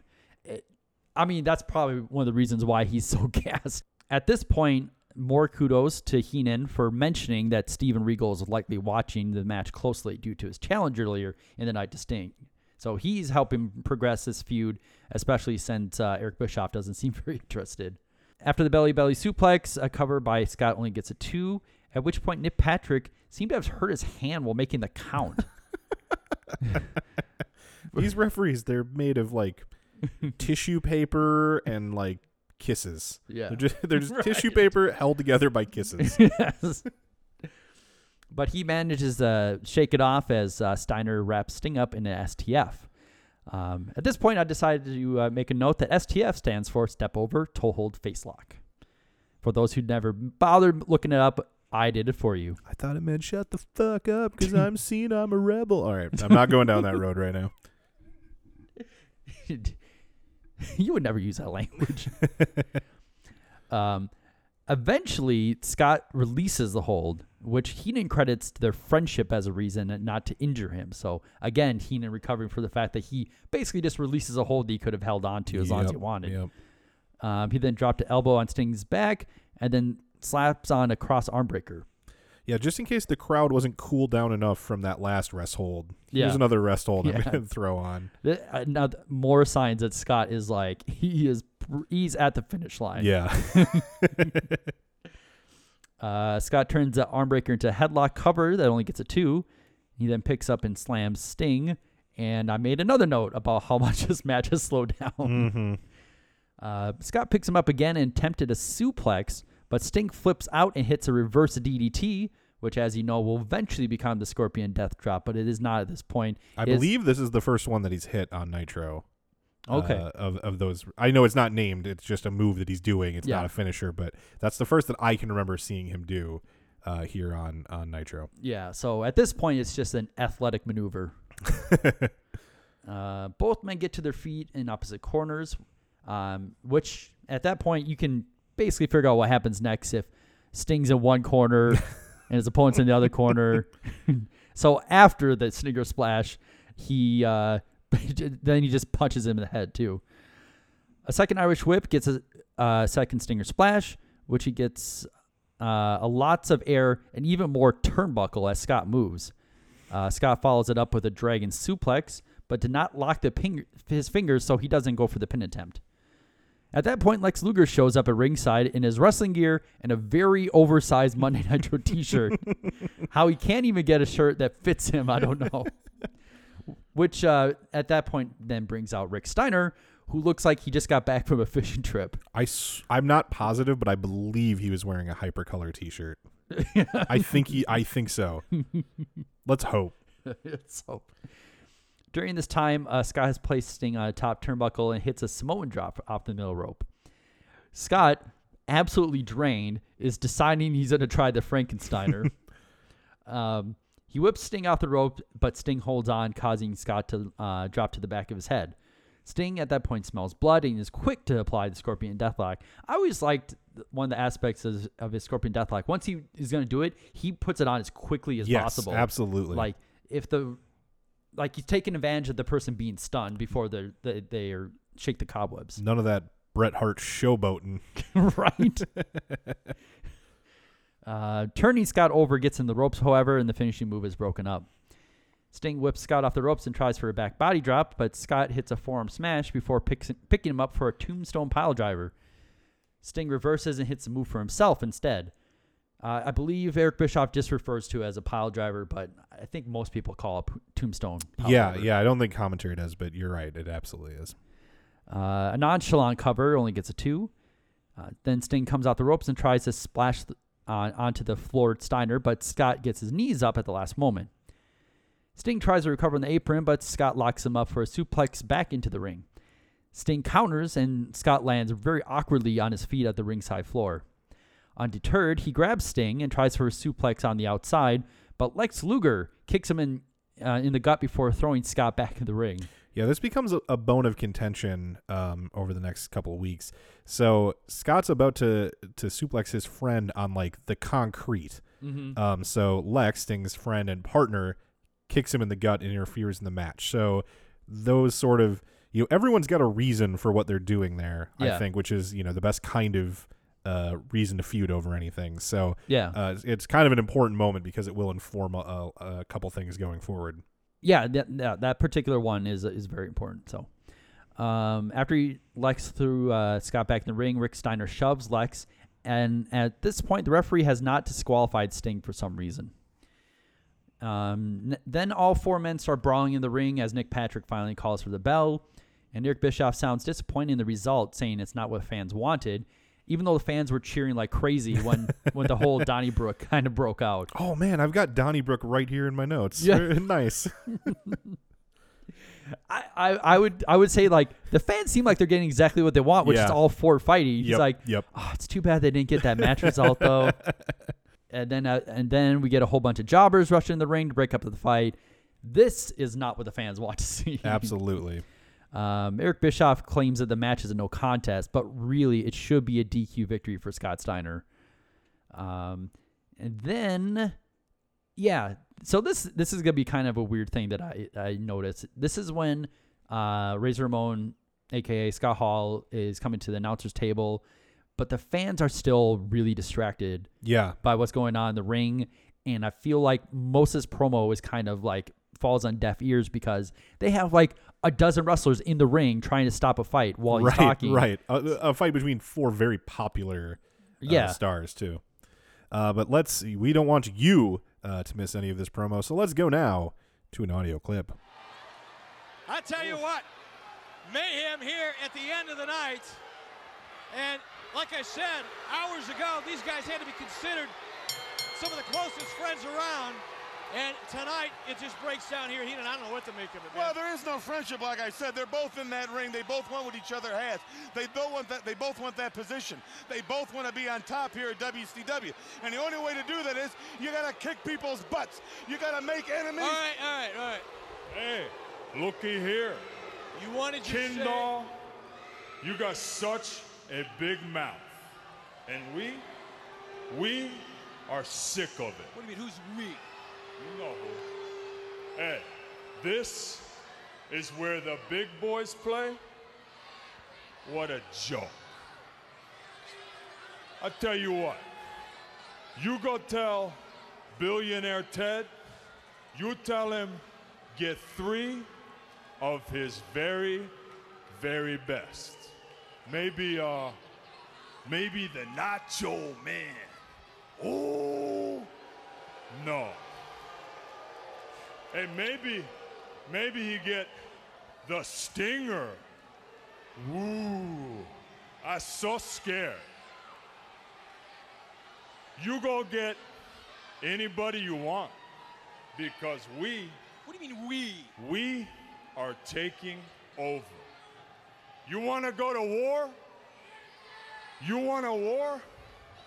You got one. Only, only let's do it right. In the ring, where it matters. Not on no microphones, not in no newspapers or dirt sheets. Let's do it in the ring where it matters. If uh, if billionaire Ted and his big boys, if they got any uh, any guts, because over the line. we are coming down here, You're stepping over the line. and like it or not, Not. we are taking over. You're out of here. You're out of here. So there you go. Uh, Razor notes that quote, "We are sick of Bischoff's big mouth," and it's very uh, important to notice the use of "we" there. Who who is that referring to? The WWF, uh, Razor, and you know some other unknown companions. Uh, Yeah. Certainly, those of you with a knowledge of history uh, probably don't have to wonder, but it is certainly very very notable that he says "we." Uh, he wants billionaire Ted to get three of his very best to take on this nebulous "we" that he keeps referring to. right. He throws a toothpick in Eric's face and wanders off. The show goes off the air with Eric and Bobby doing a fantastic job of looking genuinely stunned and speechless. Yeah.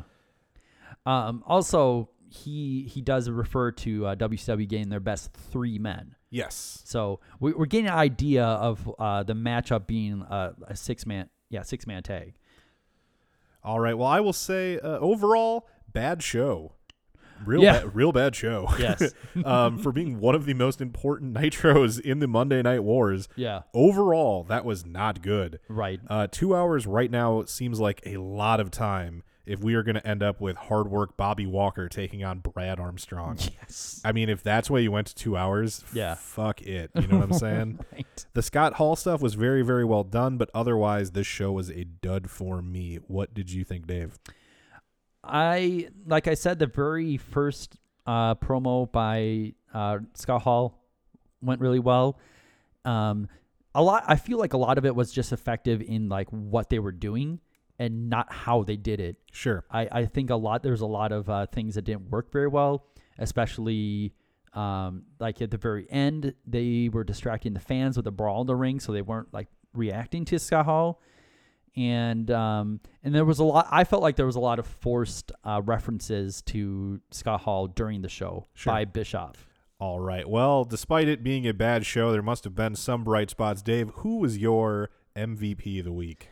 Uh, I would give my MVP to Razor Ramon, um, but I have an honorable mention of Lord Steven Regal. Sure. Good choices, both. I'm actually going to give my MVP this week to Larry Zbyszko. Oh. Uh, I thought that he had some great lines on commentary, which I covered. You know, he talked about uh, some basic tag team wrestling stuff and the Flair uh, Arn match versus the American males. Mhm. Um, I liked his opening line about Sting being emotionally befuddled. Um, I like that he throws in these sort of big words that, and and even if he misses uses them sometime, that almost as a heel works even better because it shows that you that he's not as smart as he thinks he is. You know. Um, so and and then, um, but really, I wanted to give it to him. Uh, for the idea of having Hall come through the crowd because I Yeah. think that just really transformed the entire moment. Um, so more for what his contributions were behind the scenes. Uh, my MVP is Larry Zbyszko.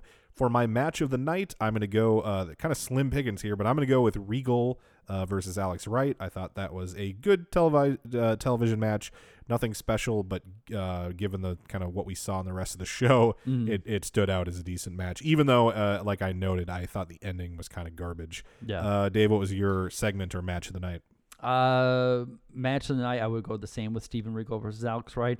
I, I totally forgot that we could do match or segment. Right. I, I only picked that because I assumed you were going to go uh, Razor as segment of the night. Yeah. I mean, I think we both could just say Razor's the segment of the night. Yeah, Obviously. I would I would say his f- the first appearance of him, and and especially knowing that, knowing now that most of that was kind of just improvised by him. Sure. I think he did a really good job.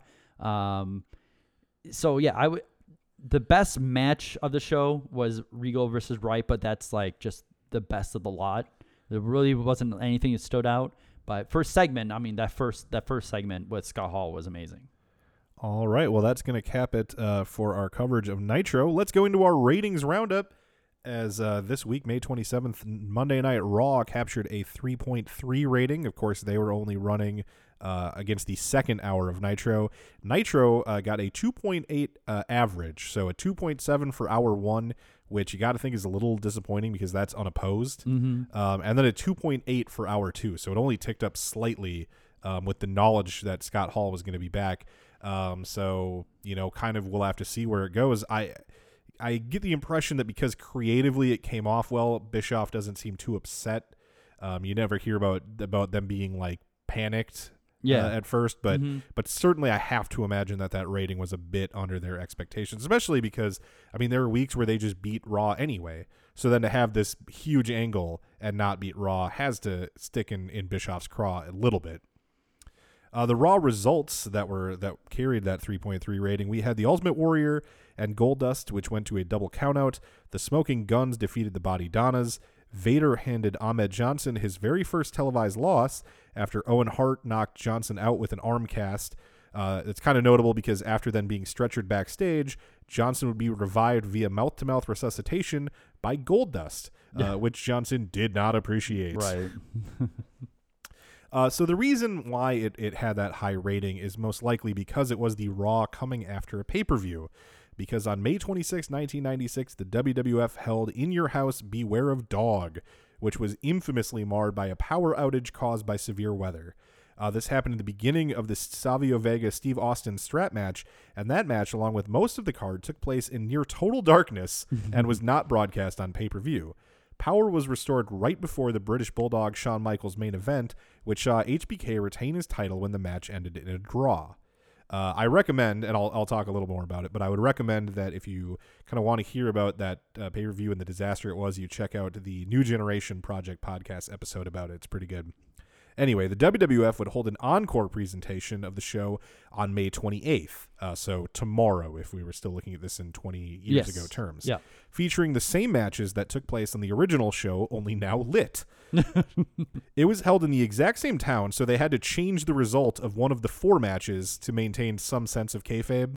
Also, as the main event had taken place on pay per view with the lights on and everything, it was not redone, which made Michaels and Smith very upset because they had kind of half assed it, f- not knowing that they were on television. Supposedly, Oh, supposedly okay. they got word halfway through their match that they were actually on TV, and both guys were like, "Oh shit!" Yeah. and they had been half-assing it, and and Michaels was doing his pouty thing that he does. Yeah. um, certainly, you know, one of the things he's most famous for during this particular run.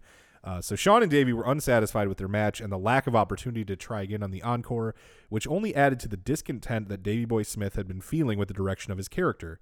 Shortly before the match, he sent a 90 day notice to the WWF that he would not be renewing his contract, though they didn't actually receive that until after the pay per view. So either uh, today or tomorrow in, in kayfabe calendar terms. Okay. Unlike the recent defections of Hall, Nash, and Mark Mero uh, from WCW, this is not due to an offer by the other side, but more likely uh, considered um, by by Meltzer and others at the time to be a tactic of Smith to just improve his position within WWF. Oh. So it's not believed he's serious about leaving, Mhm. um, but he is using it as kind of a position to address some things that he is currently unsatisfied with. Sure. It's also pretty noticeable uh, that the Ultimate Warrior, who is in the midst of his big comeback, only wrestled in a dark match on that show, uh, like a literal dark match, not not. Oh, right. Wait, an actual, you know, not not just a match that was in the dark. He was on a Right. he was on a pre-show match, uh, defeating Owen Hart. Uh, also in news, the Road Warriors quit WCW uh, tomorrow, May 28th, in a dispute over pay. Uh, their belief was that Bischoff had promised them the second highest pay in the company, uh, Hogan being on top, but that Hall and the uh, yet to debut blankety blank uh, were making more than them. Yeah. Bischoff denied making them any such promise and would not renegotiate their pay, so they are gone from the company. Brian Pillman had a meeting with Vince McMahon on May 23rd and had a meeting set with Eric Bischoff on May 28th, but that meeting never took place. It is expected that he'll make a decision as to which group he'll eventually sign with very shortly. The betting line seems to say that he's going to WWF as he and WCW are very far apart on money figures. He still wants to appear in ECW doing promos and eventually build to doing one match with Shane Douglas, which apparently WWF is agreeable in letting him do. He is also expected to get a major push on ECW television this week. There is also speculation among the wrestlers backstage in WWF, but nobody is sure uh, that Vince McMahon offered Mark Mero and Brian Pillman either strong deals or guaranteed deals, which, as you know, Vince has Ooh. you know long been against. Yeah. this is actually partly true, and it is the beginning of the uh, downside guarantee that is still kind of a part of WWF deals. So he can s- still kind of argue the sort of old Vince McMahon line that all I'm giving you is an opportunity, Mhm. but he does start giving some kind of guarantee where you've got the downside, so there's a minimum that you will make in a year. Yeah. Um, but it's certainly it's not like WCW where you just get this fat salary and it's guaranteed no matter what. Okay. Uh, so there's really kind of nobody guaranteed uh, right now to stick with WWF, with the exception of a few people who are thought to be sort of mainstays. One is Shawn Michaels, who does not have a strong motivation for money. Uh, as a recently deceased fan, gave him a huge inheritance. What? yeah, um, I I I I'll get the details from uh, the Observer and maybe drop them in here uh, in a separate recording, or I'll talk about them next week or something.